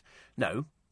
They have 200 stores and smaller counters open. 70 of them are closing immediately. That's 900 jobs gone. So 70 are closing. They've got 200. Okay, they're, they're trying to make it easier to manage. They're actually trying to make it so that it's a bit easier by cutting down. If the whole thing goes 2,000 jobs, but then they were also sa- were we not saying at Christmas time Pizza Express? Were they not? Sa- oh, blimey, I've lost track of the amount of people on the high street. They have to trim back HMV. That that could be another couple of thousand. We don't know what's going to go on. But the but the more you don't shop on the high street, the more the chance is it's going to vanish. I would think there's every likelihood they will be axing Patisserie Valley. They've already started cutting back the Marks and Spencers. Another 17, is it? 17 or 19 that are going? I don't think. I think that's the big store. We've got two enormous stores in Kingston, Marks and Spencers. To be honest with you, how they even run the electricity bill, I'll never know. It's never packed, never packed. Years ago, these sort of uh, department stores were packed. You could go in there. I've got footage of people in Oxford Street going into all the department stores and fighting their way through it at Christmas time. Now you can wander about quite easily. People just want to look, and then people pinch. And uh, I was watching some YouTubes of people. I saw a woman the other day. I won't tell you where I was, but uh, she was nicking kids' clothes. That's what she was doing. She was stealing kids' clothes. What, what was she doing with them? Just looking around, just picking them up, rolling them up, putting them in the pram that she had with her kid, and walked straight out. Straight out. Amazing, isn't it, really? According to my slide rule, says Anthony, uh, two minutes proven to go to the kitchen and back, so that leaves six minutes for a. Yes. Uh, what about a rocky road? Oh, no, no. Whatever it is, it's too long. Okay? It's as simple as that. I decide, you know, whether or not. I mean, to be honest you, I'm not going to send him again. There is, there is absolutely no point in the sending uh, of him again. More from the newspapers in a moment. So, Peter Kay got an award last night, but he didn't go, which, you know, perfectly fine. I don't mind if people don't want to go to the National Television Awards because, unfortunately, and as Peter Kay is probably the set, you won't find Ricky Gervais there as well because it's full of naff people from reality shows, people who are so talentless it's almost embarrassing. And then for some reason, you get the Bros brothers turning up. What for? I've got no idea. We couldn't work that one out at all.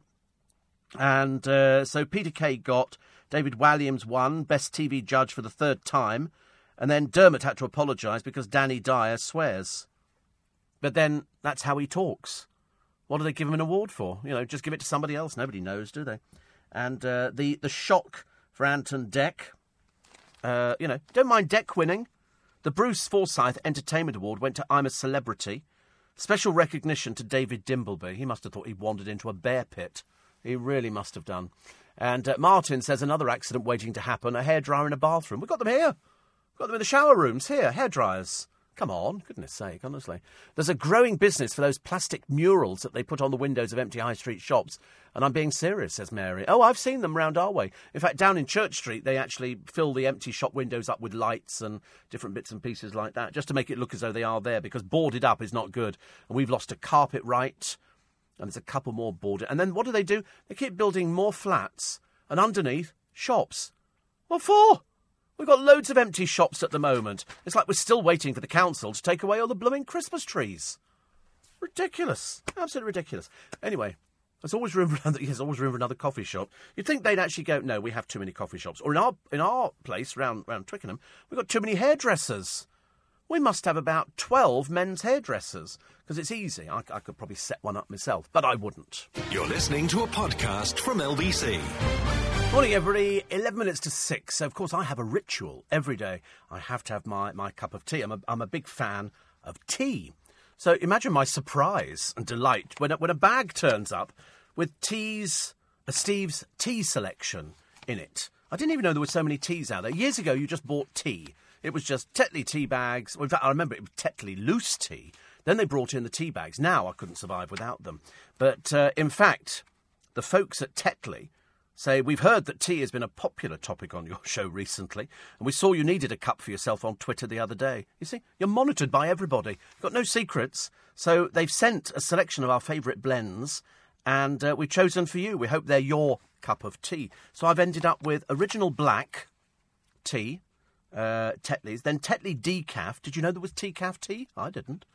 Tetley Super Fruits multivitamin. Tetley Super Green. De- See, that's the one I might try actually. Super Green Detox Mint. Super Fruit Immune Lemon and Ginger, which sounds lovely. And Tetley's Super Herbal Digestion Mint and Ginger. Then the Super Squash Berry Burst and Cold Infusions Raspberry and Cranberry. I won't need to move out of the house. I could just stay there forever and a day. Thank you very much. That's very nice. I'm sure they will be very much appreciated. As always, we like a nice cup of tea. What was that song? Was it We Like a Nice Cup of Tea in the Morning? A nice cup of tea with my tea. And about this time of night, what goes down a treat? You're right. It's a nice cup of tea. Something about the British and tea, and yet we never invented it. We never invented it, and yet we must consume gallons of it every, I mean, well, billions of gallons, I should imagine, because it's so easy to drink. And now there's all these different ones which make me feel I'm going to be a really healthy boy. And because I always tweet about, you know, can't wait to get into work to have my cup of tea. And so now I've got such a choice. Gosh, I'll tell you, I'm going to be here for years. Uh, Steve, I've never understood why shops are open when people are at work. The high street should realign to 12 to 10 p.m. Well, they do that in America.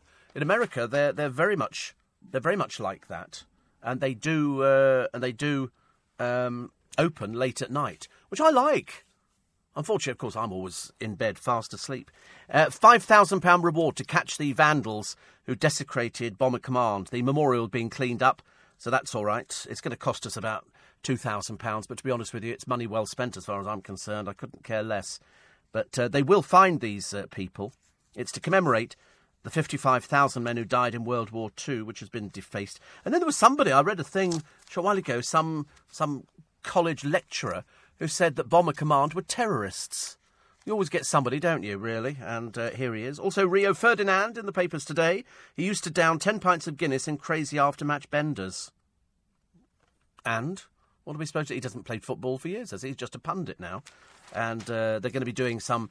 I think it's a reality show with him and his. Uh, I don't want anything to do with show business wife, who's telling lies because she absolutely craves every bit of it. Uh, and then Sean, I don't know how these people are actually. I go through the, the papers and I go through the celebrities. See, I understand who people like Bros are, but I just don't understand some of the other ones. Uh, Dawn Neesom's talking about uh, anyone else uncomfortable about the amount of airtime Prince Philip's car crash victim, Emma Fairweather, is getting. She's turned having a broken arm into a career. yes, it was a nasty accident, and thank God nobody was badly injured. He should be treated like the rest of us, Miss Fairweather declared somewhat uh, presumptuously, as the full facts are still being investigated. So demanding he apologise is a bit stupid, because the first thing any insurance company will tell you is never admit liability. Saying sorry would be fair cop. Yes, as uh, Dawn Neesom says exactly the same. Every time I've seen this woman, there's a big letter C that leaps out of the screen at me, and that's got the word compensation on it. As I say, I've never heard of anybody who's milked it. It's only milked because it's the Duke of Edinburgh. It's only milked because she said he hasn't contacted me. He's not supposed to contact you. But there again, I don't think she's bright enough for that one. It's, uh, it's a case of you don't contact. That's what the insurance companies tell you. You don't contact somebody, you wait until they've had an investigation. And either there'll be an investigation and there will be some sort of charge, or there won't be. I think he's already said the sun was in his eyes.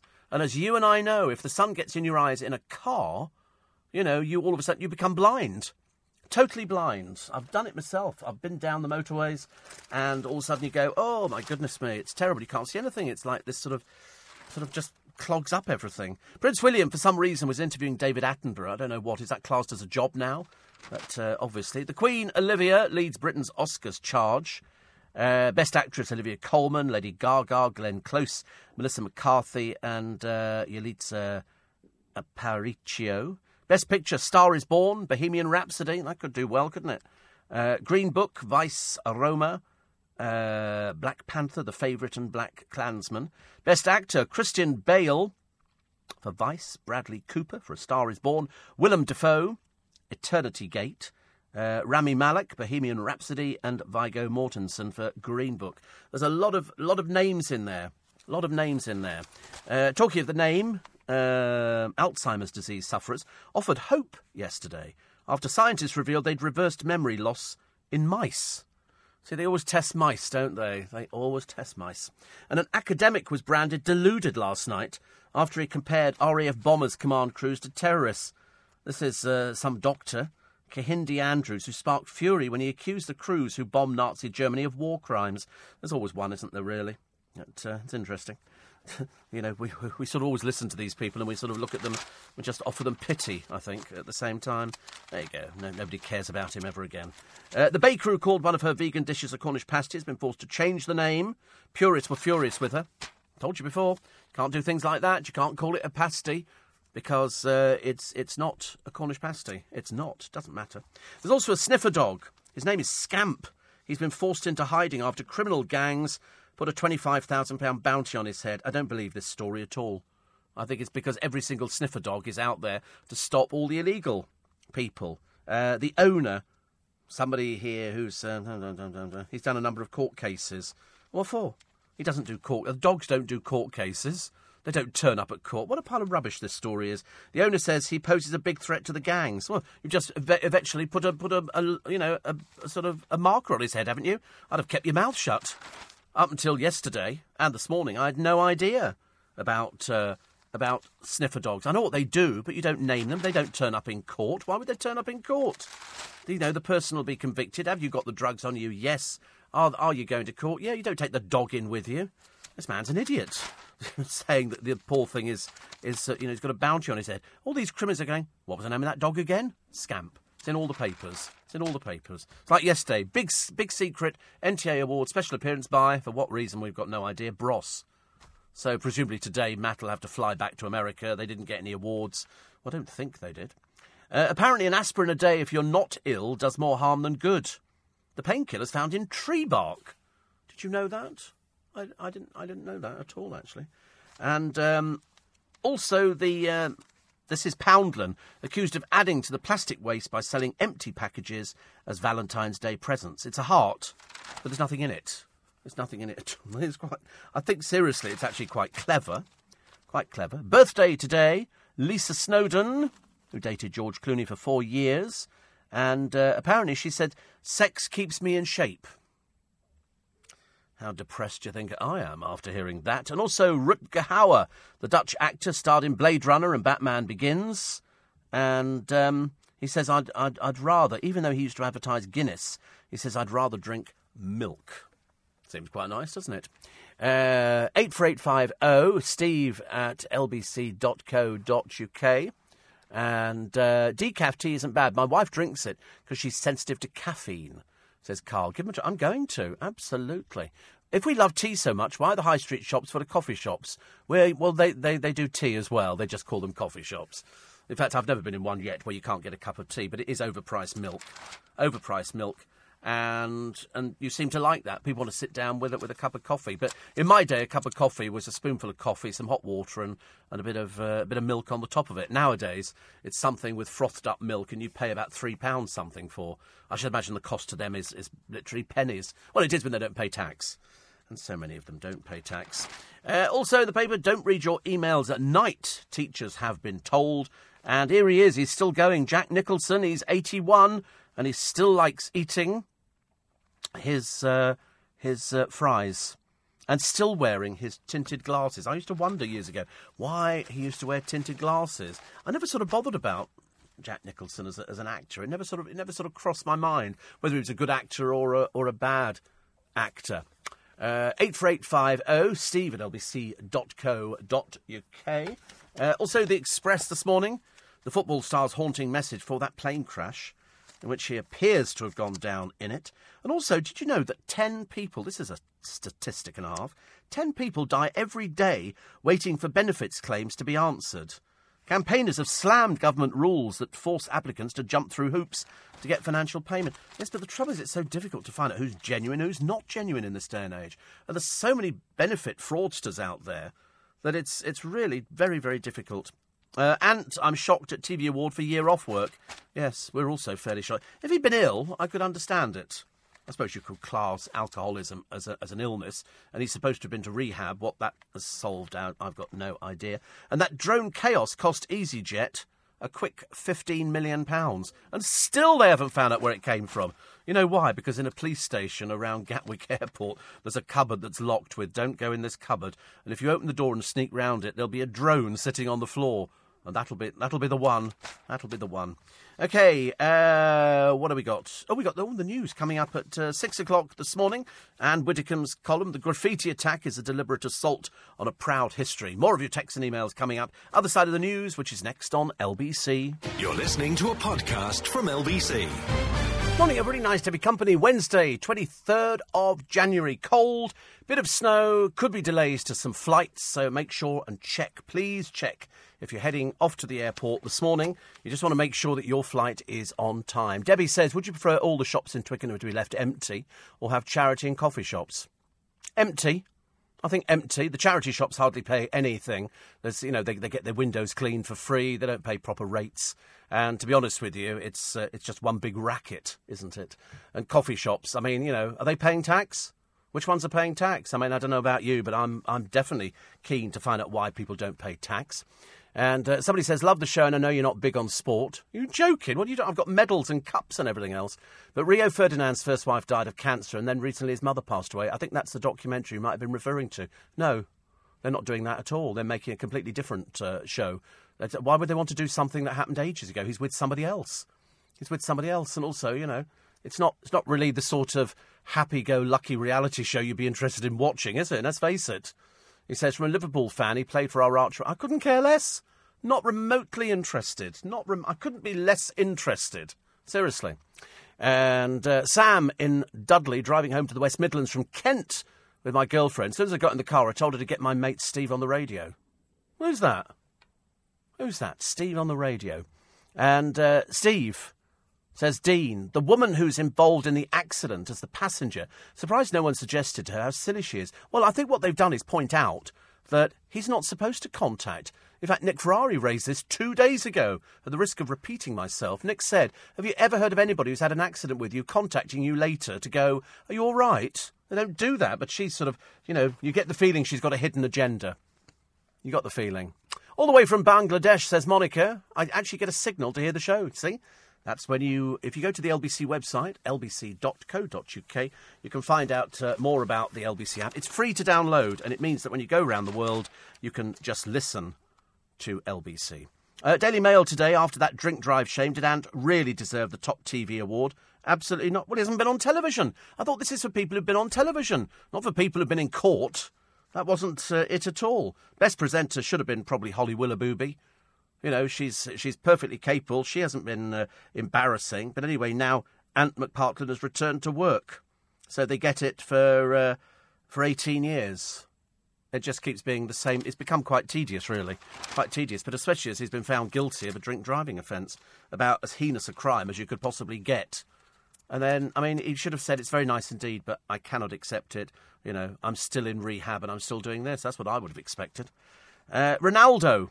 That's Cristiano Ronaldo avoided jail for tax fraud. He's got to pay £17 million as a fine. God, that's probably loose change, isn't it, really? But uh, he's worth an estimate. Oh, that's right, that's right for him. 350 million. It's like Ant McPartlin. You'll find £86,000. No hesitation in finding it at all. Jordan, uh, you find £1,100. Oh, I haven't got the money at the moment. Why not? because I just haven't. Because I never had it. Uh, so, anyway, uh, in 2017, A state prosecutor accused the former Man United star of four counts of tax fraud worth 12.9 million. He's alleged to have evaded tax due on image rights payments. I don't even know what that is, but it sounds very complicated. About seven months' wages. Really? Wow.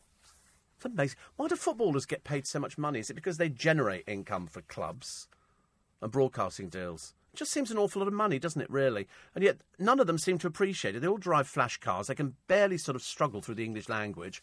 And then you sort of think, think to yourself, why do they get paid so much money? How much money goes through football clubs? Millions. Millions. American sports stars earn more money, but there again, most of our lot. I mean, you know, once, they're washed up in football, you think that Dave would have actually gone on to sort of doing um, commentary or something like that. He can't do it. He can't do it. So all he does is he just sort of comes up with, "Oh, I'm building a stadium in America." Where, where's that one gone to? That seems to have disappeared, doesn't it? Load of old hooey to start with, and then it all disappears and dies down. And then Prince William interviews David Attenborough. What for? Why was it Prince Prince William? Does he have some unique talent at interviewing? And then on the World Economic Forum, all, all they did on Attenborough, they, they, they just put down Attenborough. Not even David or anything like that. And on uh, on Williams, it goes HRH, the Duke of Cambridge. What does that mean? Nothing. Nothing at all. Uh, also, outrage. Oh, we've done that, that professor. And also, the family of a world renowned British chef spoke of their sadness. He lost his battle with cancer at the age of only 55.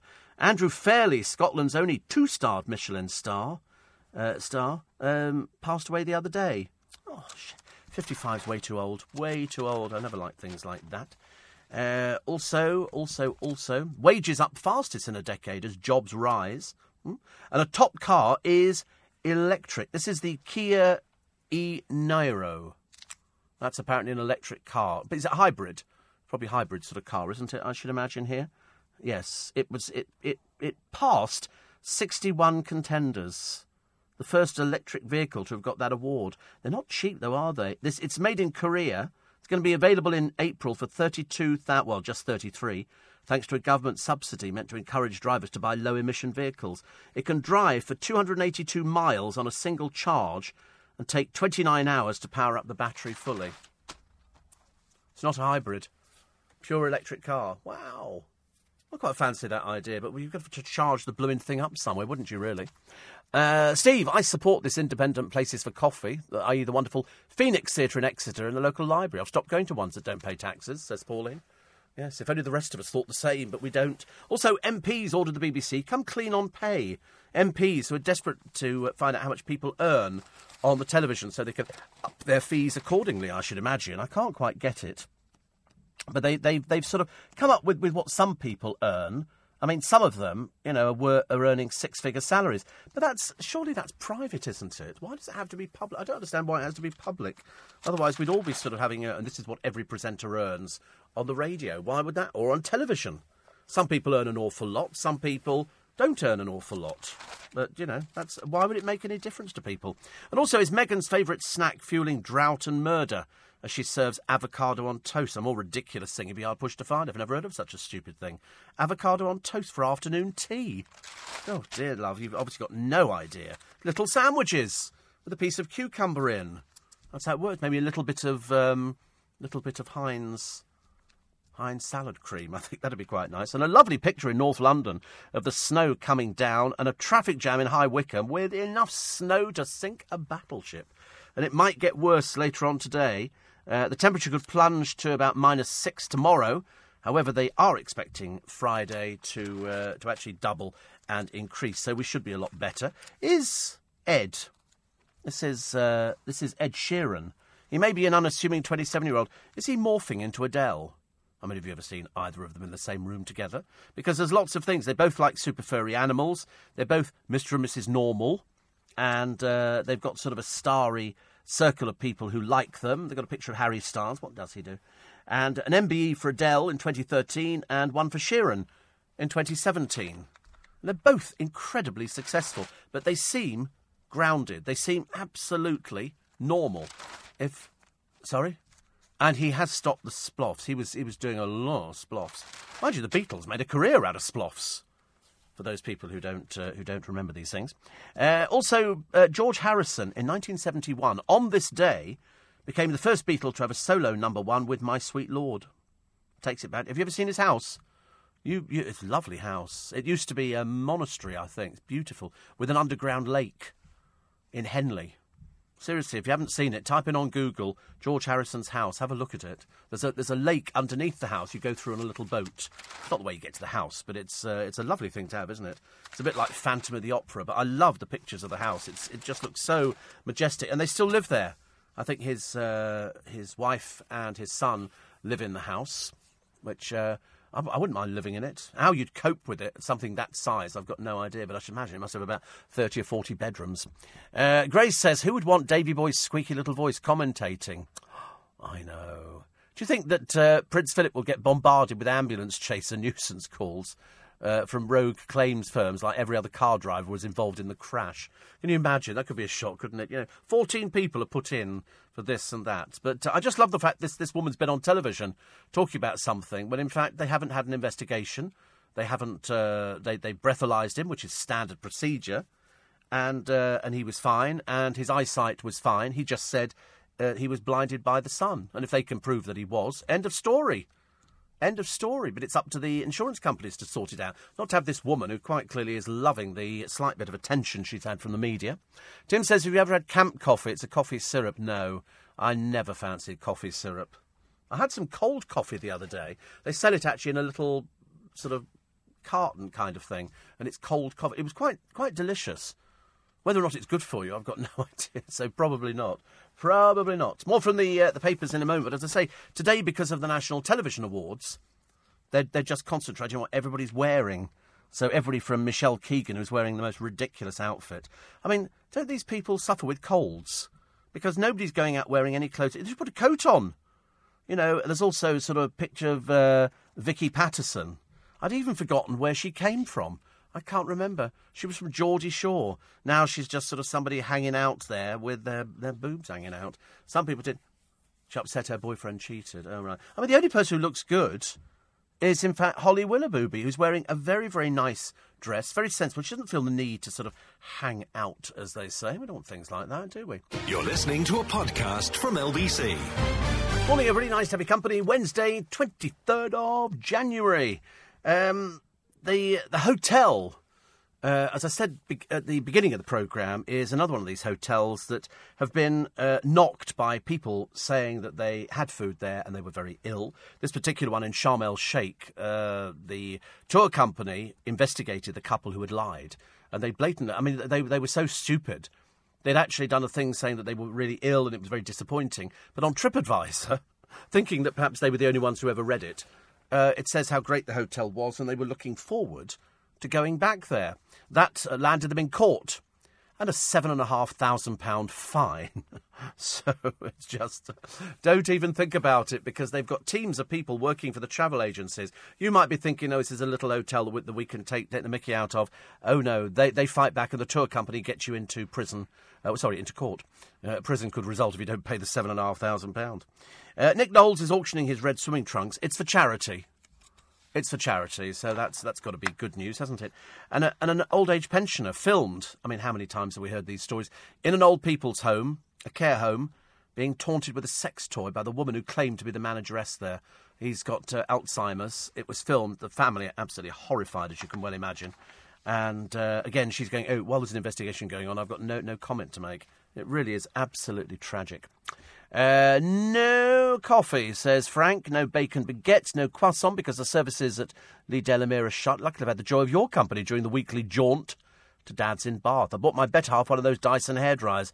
Good bit of kit dries my thinning hair in seconds. Great for drying in between your toes. Yes, that's the thing you've got to do is dry in between your toes. Uh, another one who says that apparently there's an eBay listing for parts of the Range Rover left at the crash scene on eBay. Yes, I think it's reached 7,000, 70,000, whatever it is, that the money's going to charity, so they say. But they, they left, I can't really understand why they would do that, but they've left bits there. I thought the police would pick up everything like that and put it all in, put it all in bags, would they not? But it's turned up on eBay. Which I'm very, I mean, who would want to buy something like that? There's nothing on it that says Oh, eBay have removed the listing. Thank God for that. It got to what? Sixty-five thousand. Good Lord above. Well, there you go. But it's it's been removed now, so it doesn't exist, Andy. Uh, Steve, early start, stopped at Greggs for bacon roll. Big sign saying vegan sausage roll, so popular we sold out. Made the bacon roll taste marvellous. Kevin's a restaurateur, so he'd know about these sort of things. George Harrison's My Sweet Lord was the first record I ever bought. I live in Henley and drive past the entrance to Friar Park with its magnificent gates every day, says Penny, a true icon for our own town. Yeah, my mother used to live there. I'm, I've spent uh, a lot of time in, in Henley because my mother used to work for the police. I never knew what she did actually, but I just knew she used to come back and sort of tell me stories. At one time, especially, they'd lost a prisoner. Somebody they'd locked up, but they managed to get out again. Don't ask me how that happens because they've, they've got crime in a place like Henley. Wouldn't have thought it, would you? Really have thought Henley should have been uh, immune to stuff like that. Also, a sad story on the front page of the uh, the Mail today. Molly Russell was just 14. She committed suicide, and her father has accused Instagram of helping to kill her. Ian Russell says 14 year old Molly took her own life after looking at pictures on the social network that glorified self harm and suicide. She was found dead just hours after handing in her homework and returning to the family home where she'd packed a bag to go to school the next day. And in a devastating note, she told her parents and two sisters, I'm sorry I did this because of me. I think that's sad, sad, sad. Speaking publicly, Mr. Russell said last night, I've no doubt that Instagram helped kill my daughter. She had so much to offer, and that's gone. Last night, hundreds of thousands of images uh, could be viewed on the site, which is hugely popular among teenagers. You've got to be f- severely unbalanced at some point to actually do something like that. We don't know if uh, she was uh, being bullied at school or if, you know, when, when she left the note, she said, I'm sorry, I did it because of me. Is it just unhappiness? What is it? Why, why can't young people talk to us anymore? But it turns out that they can't. My, my friend, his father died a short while ago. He was 80 something. He died. And he said, Do you know what? He said, Did you know that he spoke Swahili? I said, Spoke Swahili? He said, Yes, we've just found out. I said, Isn't that amazing? You know, you know your parents, all of the, uh, all, all of your life and, and their life as well, and yet you know nothing about them at all. Nothing about them. You don't know. He said, I had no idea that my dad spoke Swahili. James says, Did you see the photos of. Uh, of Gemma and Arg at the TV Awards having their photo taken. They looked like they'd uh, had to turn up just for the food. Well, actually, when you look at a picture of poor Arg in the back of the cab, he takes up the whole back. She's had to sort of cram herself in. It's quite funny, actually.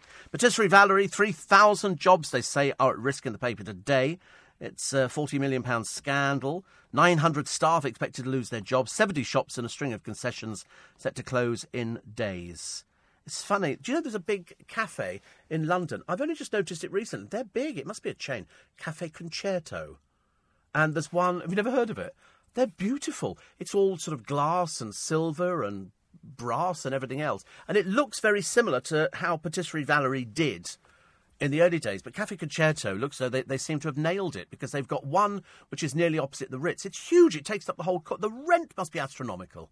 Seriously, it's amazing and uh, amazing place. I've never been in one, but I, ju- I, can just imagine who it appeals to. The sort of people that Patisserie Valerie appealed to, but it hasn't changed. It's no good just doing cakes, you know, and they do breakfast. We've always been quite happy with it. We've always been quite happy with it. But some people obviously decided that there's other places, and unfortunately, people become very complacent. You set up a cafe and you think, right, we are here. Then somebody comes along and does it better. And once somebody does it better and people discover it and they discover better service, they go there. Simple as that. Uh, modern men often claim they do their fair share of housework. No, they don't. They don't. They really don't. I know they'd, they'd like to, but I think they, most men. I mean, I had a friend of mine when his wife went away on holiday years and years ago. She had to leave him all his meals Monday, Tuesday, Wednesday, Thursday, Friday, Saturday, Sunday in Tupperware boxes in the freezer. She had to make sure that she had to explain to him how to use the washing machine. He didn't know how to use a washing machine. I don't think he knows now how to use the washing machine. But I always said, oh, that was quite interesting, you know. And has he ever pushed a Hoover around? No, he hasn't pushed a Hoover around either.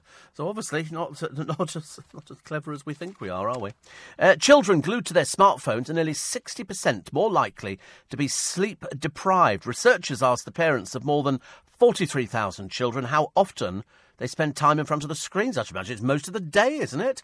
From the moment they get up, they're on their phone. They're sort of. Ch- I do it all the time as well. I do it all the time. Literally, I actually sort of, I, I sort of check everything.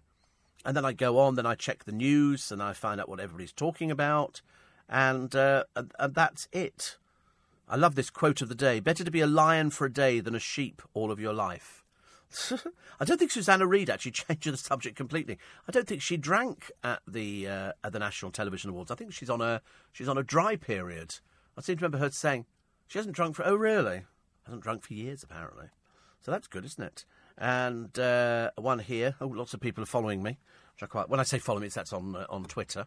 Still can't believe a friend of mine has opted himself out of it, and uh, and is going to survive. Well, I hope he's going to survive. It'd be absolutely dreadful if he didn't survive.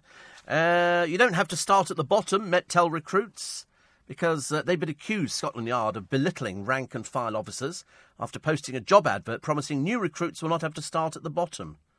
I don't know, can you imagine? I'd quite like to be a police officer, actually. I think I'm probably way too old for that kind of thing. I've now got to that stage where you sort of check the ageing thing. Uh, the Tory tycoon, the ten floors of prostitutes, and a very modern parable of depravity and uh, it's uh, revealed in a merciless detail at the trial of a madam and her ex-special constable husband who made 600,000 running a brothel in a top donor's luxury Chelsea apartments. This is Chelsea Cloisters. They say it's the biggest brothel in Britain. I mean, it's, I don't know whether it's legal or it's not. I'm not too sure about it, but they've, they've gone on about it. But the donor is, uh, is pictured, Christopher Moran. He's the one who owns Crosby Hall. And if you've never seen Crosby Hall, you're in for a treat. It was dismantled and taken from the city and reassembled again. And it's just an absolutely amazing place. But there's uh, girls living three to a room in Chelsea Cloisters. Uh, one of them pays more than £100,000 in rent across seven years in the sex industry. So it's obviously the, the latest place. I'm, I'm really surprised, actually, in this day and age. And here's a picture of the donor, Mr. Moran, with um, Prince Harry. But they all do that, don't they? Because we had Prince Andrew, unfortunately, was hanging around with a, with a paedophile, and all these other people. They they just don't seem to take the advice on who they uh, who they should fraternise with. Stevie said, "Patisserie Valerie, do they actually exist outside the M25?" Uh, yes, yes, they do actually. They do. Funny, we've hardly heard a thing about the person who was actually driving the car that collided with Prince Philip's Chelsea tractor. Or was the car driving itself? No, the woman doesn't. She's not interested. She's just she was driving. The woman who was the passenger is the one who's jumped up and down and sort of, you know, been on every newspaper and uh, every other thing she can be on. She went on television, but I, I don't think it's going anywhere at all. Nicholas says, Did you see Danny Dyer last night? What an idiot. Why does he have to behave like that? Sorry for just mentioning it. Yes, this is because he swore and they had to apologise. But there again, he can't have a conversation without swearing. Where do you think the daughter gets it from? Where do you think the daughter gets it from? From him from him. It's he, he, finds it very difficult to actually have any sort of conversation without effing and blinding all over the place. Must take them ages to film EastEnders. James says, "Who's the legal owner of the bits of Land Rover that somebody was attempting to sell on eBay?" Well, I'm assu- I don't know. Presumably the person who owns the uh, the Land Rover. I'm assuming. If it's if it's Land Rover, then it's Land Rover, and if it's Prince Philip, it's Prince Philip. Why would he want the bits? They're not going to put it back on again. They just give him a new car. Take the other one in, tart it all up. It'll be back on sale very shortly don't need to worry about it. But then, if people, the, the, the does it come back to that old finders keepers? So people find something by the side of the road, you then go around going, "I'm sorry, who owns this?" I'm not sure if they if they do. So in in that respect, I'm not sure who owns it at all. You're listening to a podcast from LBC. I don't go to Patisserie Valerie, says Davis. I don't like the waiter service. I prefer paying before I enjoy my treats.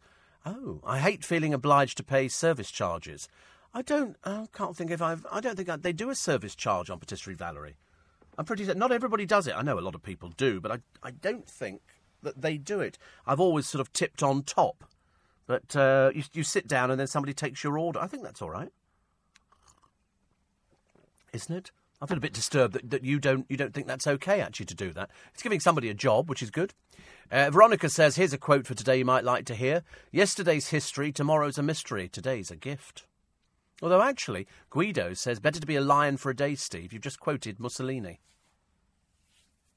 I'm so sorry. I'm so sorry.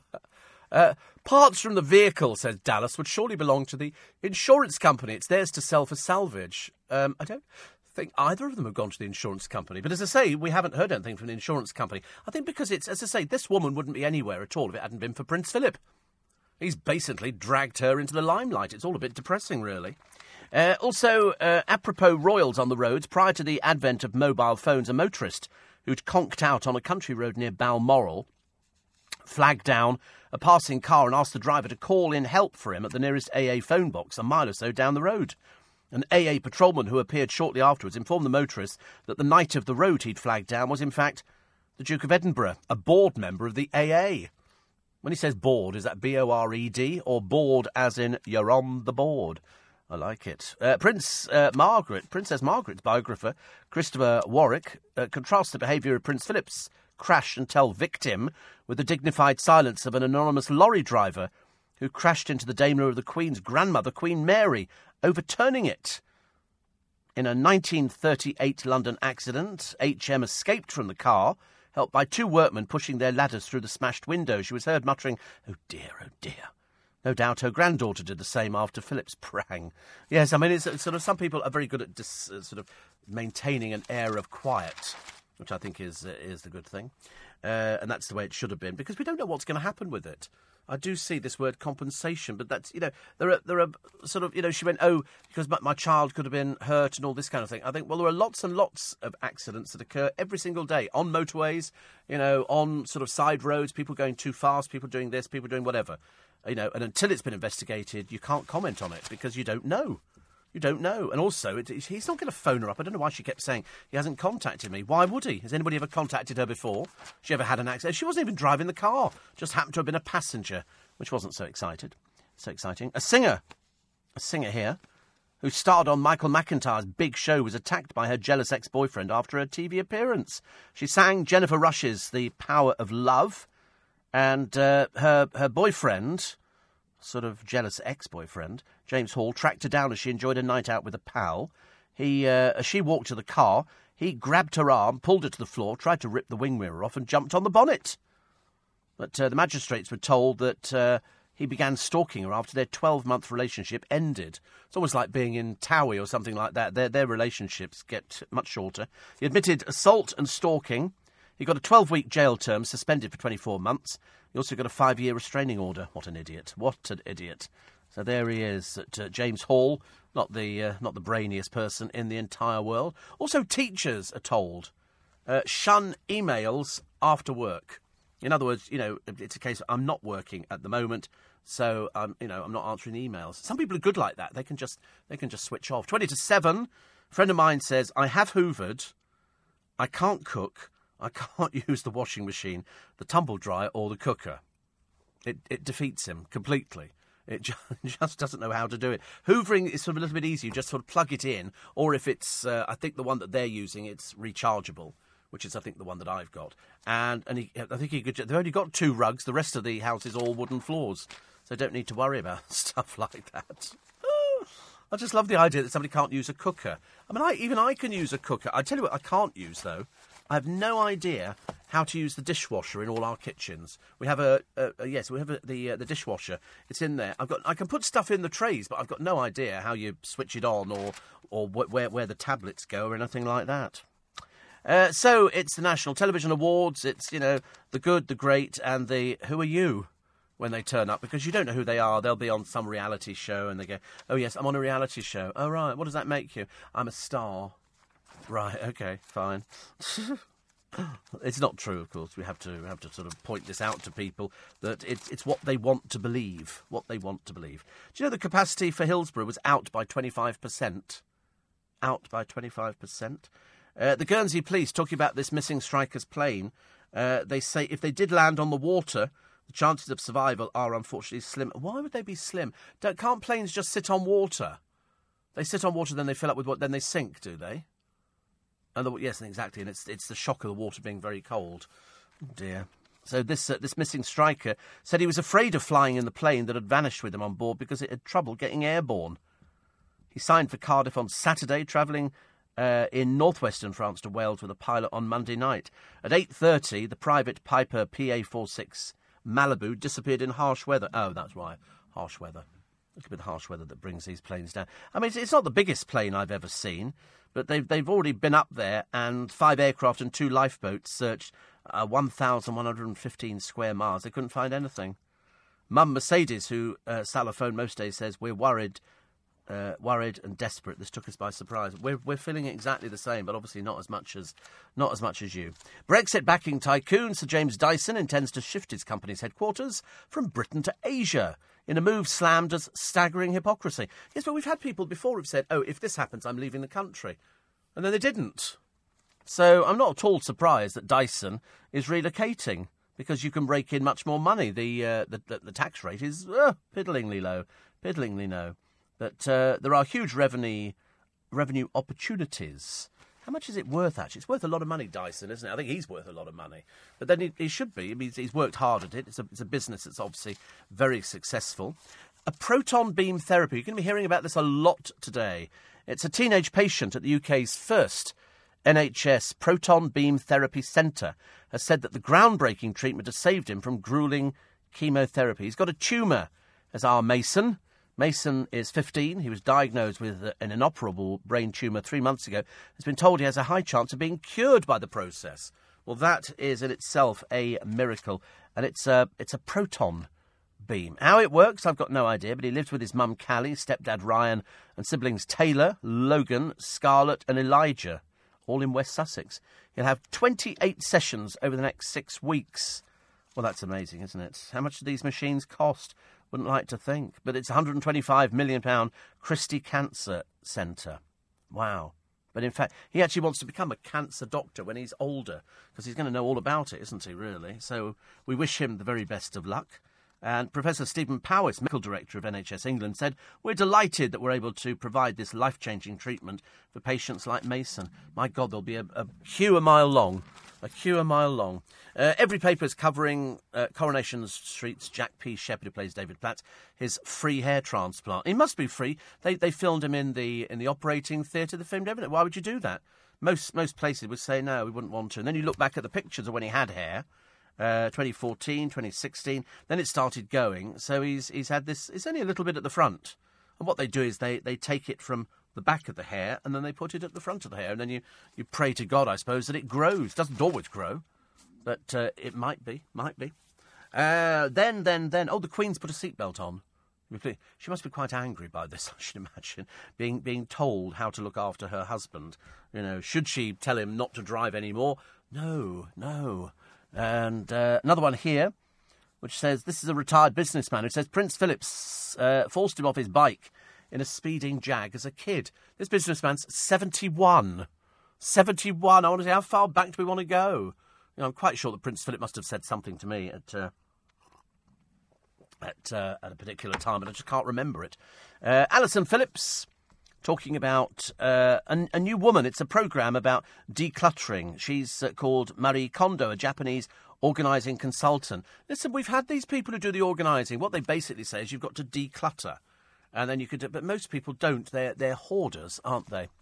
Uh, I don't think Phil should be driving at that age. My dad's eighty, and I won't get in the car with him. Says John in Shrewsbury or Shrewsbury. You can say either. Actually, I've spoken to people from there. He says, uh, but uh, this other woman's after compensation. Well, she hasn't said so. She hasn't said so. I think she's just enjoying the attention, to be honest with you.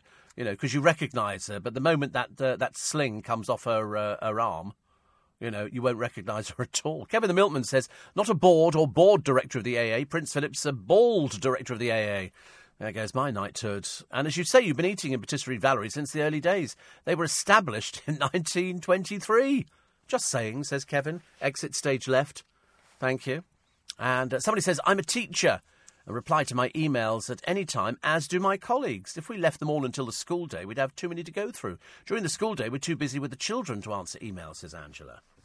Well, I think you should just say she's out of the office at the moment, which is good news. Somebody says, I love you slurping your tea. I I love it too. Because what? What? I slurp now. I'm only doing it because the cup's bigger than normal.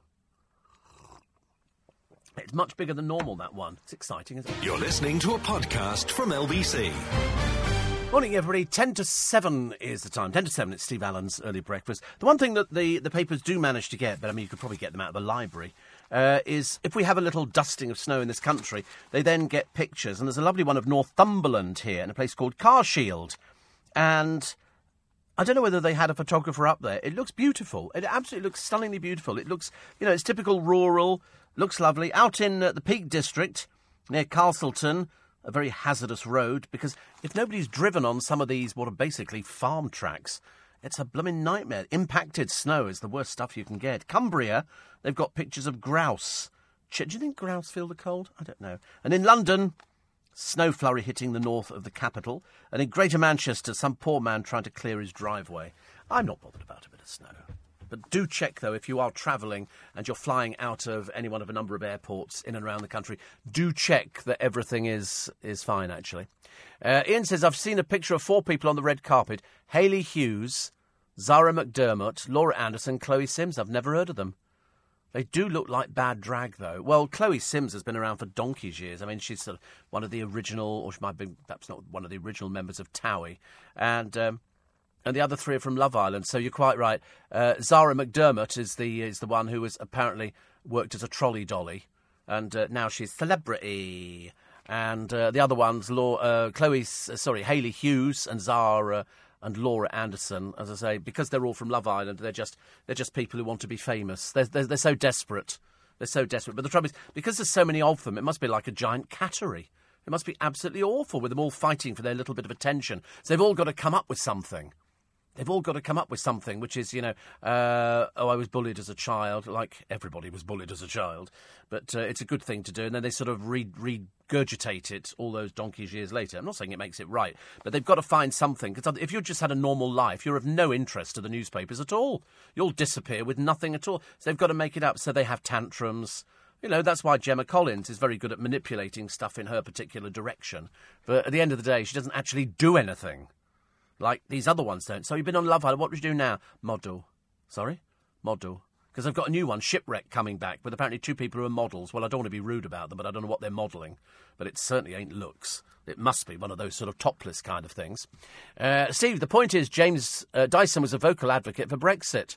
That's why there's such a backlash towards Dyson. I'd never buy their products again, and I've been a customer for over 20 years, says Shelley. Yes, but that it's always the way, isn't it? It's like, you know, would, would you go in a, in a coffee shop knowing they weren't paying tax? And people go, oh, no, I definitely wouldn't. Well, they do. People do. I see people going to coffee shops. The staff in there, if you, if you sort of said, so you're not paying any tax, are you, in here? They wouldn't know what you were talking about. They really wouldn't. Uh, Monty Don is uh, filming a new series in America. We love Monty Don. He came in a little while ago. Poor soul. We had to move studios like three times because it wouldn't work. And then the, we, we were using a little out of the way studio in the building. It was the only place. It was on a day where there were so many interviews taking place in LBC and the surrounding stations that there was nowhere. And we started doing it, and then we've got to stop. It's, it's it's not it's not working. And they had to reset the studio. They have to set them for vocal, for voice, for me. But uh, he's becoming a bit of a sex symbol stateside. He's 63, and he's a hit on Netflix. So many people are. So uh, good for him. I'm very pleased, very pleased. Uh, who said this? I have a combined following of nearly 5 million, which is pretty impressive when you consider Jesus only had 12 to start with. This is uh, the uh, the Gemma Collins. The uh, Can you write, dear? No. Could you spell? I shouldn't think so. And also, Norwich City winger Onel Hernandez is apparently besotted with his local Argos. They say here, I've never seen an Argos before in my life, gushes the Cuban winger who cost the club two million last year. You can order bikes, TVs. When I when I need something, I buy it from Argos. He's probably Argos. He's probably never seen anything like that before. I think that's quite sweet, actually. But uh, he, he says he, he's being compared a bit to Alan Partridge, not in a good way. Uh, next to me is the Morrisons, which is good. He says there's an H&M, Costa and Boots. It's great. That's really good fun, isn't it? Really good fun. Uh, also, supporters. You remember we told you the story the other day of the, the man who drove a digger into a hotel in a row over allegedly not being paid? About 600 quid. Well, so far, one of these GoFundMe pages raised 3,700 quid for him already. With a lot of other builders, I saw them on the television yesterday going, oh, well, yeah, we've always had this. You finish something. There was somebody who phoned up. Who did they speak to? Who did they speak to? It was either James or Nick. It would have been one of the two. And they said he, he actually did, did a job but when it came to it, and it was quite a big job, it was like five hundred thousand pounds. And uh, when it came to it, the person who was supposed to be paying him withheld fifty six thousand quid. And he said because he withheld the money, he said I haven't got the money to take him to court. He said so I'm having to save up to take him to court. That's what people do. Okay, you, you, you finish now. Okay, and. Um, well, I'm going to cut some of the money back because I didn't think you did that. And you think, no, wait a minute, you've agreed to do this. And you're at the mercy of these very rich people who decide they're not going to pay you. Not very good, is it? Five to seven. They need people to model Wellington, Steve. What's that for? Is that the Oh, just yeah, it's just another opportunity, I think. Um, I like the idea that Amy Childs says dolls' prams are not just for girls, and boys play with them too, whatever the colour. I'm sorry, does anybody particularly bother about what Amy Childs says? Alesha Dixon is leading the hunt for young writing talent, and it's Explore Learning Writers Awards. It's from 4 to 14. The winner gets a trip to Disneyland, Paris, and £500 worth of books for their school. They still use books in school. I thought it was all iPads and stuff like that, which is nice. So here they all are. So let me just remind you again of who got what. The winners for the National Television Awards, Factual Entertainment, Paul O'Grady, for the love of dogs. The drama was Peaky Blinders. Daytime programme went to this morning. They'll be really fed up at Loose Women because they were trying everything but. You can go to our website and you can you can vote. There's other things you can vote for as well, but we'd rather you just voted for us. Uh, comedy is Car Share. TV judge for some reason is David Walliams. Doing what? What flirting and being sort of gay boy gay with Simon Cowell. The quiz show is The Chase. Uh, the Bruce Forsyth Entertainment Award goes to I'm a Celebrity. Do we still have that, or has that been finished? That's finished now, is it? I'm a celebrity. Good. Serial drama performance goes to Danny Dyer for Mick Carter, and that's when you got all the swearing and everything else. Special recognition, David Dimbleby. You must have he's one. You know, you, you go to an ITV event when you've been working for the BBC. It's like, uh, who are these people? Hello, Dave. All right, Dave. I'm sorry, who is that? I think they were on Love Island. Sorry, Love Island. What was that? Oh, it's where some people who can't actually do anything go on there and have sex with people. Oh. Isn't that a porno film? Yep, it is, absolutely. Yes, it's a porno film. New drama is Bodyguard, which I don't think I've ever seen. I'm assuming it is what it says. TV presenters, Ant and Dec. Hilarious. We don't mind Dec, but I'm sorry, Ant, convicted drink driver, £86,000 fine and hasn't been on television for a year. Uh, the talent show, Strictly Come Dancing, and the serial drama, Emmerdale. Used to be Emmerdale Farm. I liked it when it was Emmerdale Farm. But uh, the front pages of the papers will tell you all about the Bulgers' rage at the Oscars insult, change the cruel law to help the dying, and do what? The drunk star talking in broken English. This is Wayne Rooney. I'll be back with you tomorrow morning, by which time we should be knee deep in, in white powdery stuff. Let you let me tell you what's coming up on my free podcast. On the little bit extra, I'll talk more about Britain's newly crowned drink driver of the year. Well, that's the award they should have given Ant. I'm quite angry about that, as you will find out. You'll also find out who else dragged themselves to the NTAs last night, from the Desperados to the ones we have to look up on the internet. Plus, a very exciting update on our favourite celebrity family, the Beckhams, Brooklyn, is dragging poor girl girlfriend around New York while Dave and Vic just look very unhappy. But of course, they're deeply in love, aren't they? A little bit extra, is totally free, and is available very shortly on the LBC app. By downloading our brand new app, you can hear LBC wherever you are and listen back to this and all of our other programmes from the last week for free on the catch up feature. Download the LBC app for iPhone or Android, tap on catch up. It's as simple as that. Wrap up warm today. It's a bit chilly bon out there. I'll be back with you tomorrow morning. Have a nice day. 10 o'clock this morning. It's James O'Brien. But right now, here with breakfast is Nick Ferrari. If you enjoyed this podcast, listen to Steve Allen live from 4am Monday to Friday and Sunday from 5am.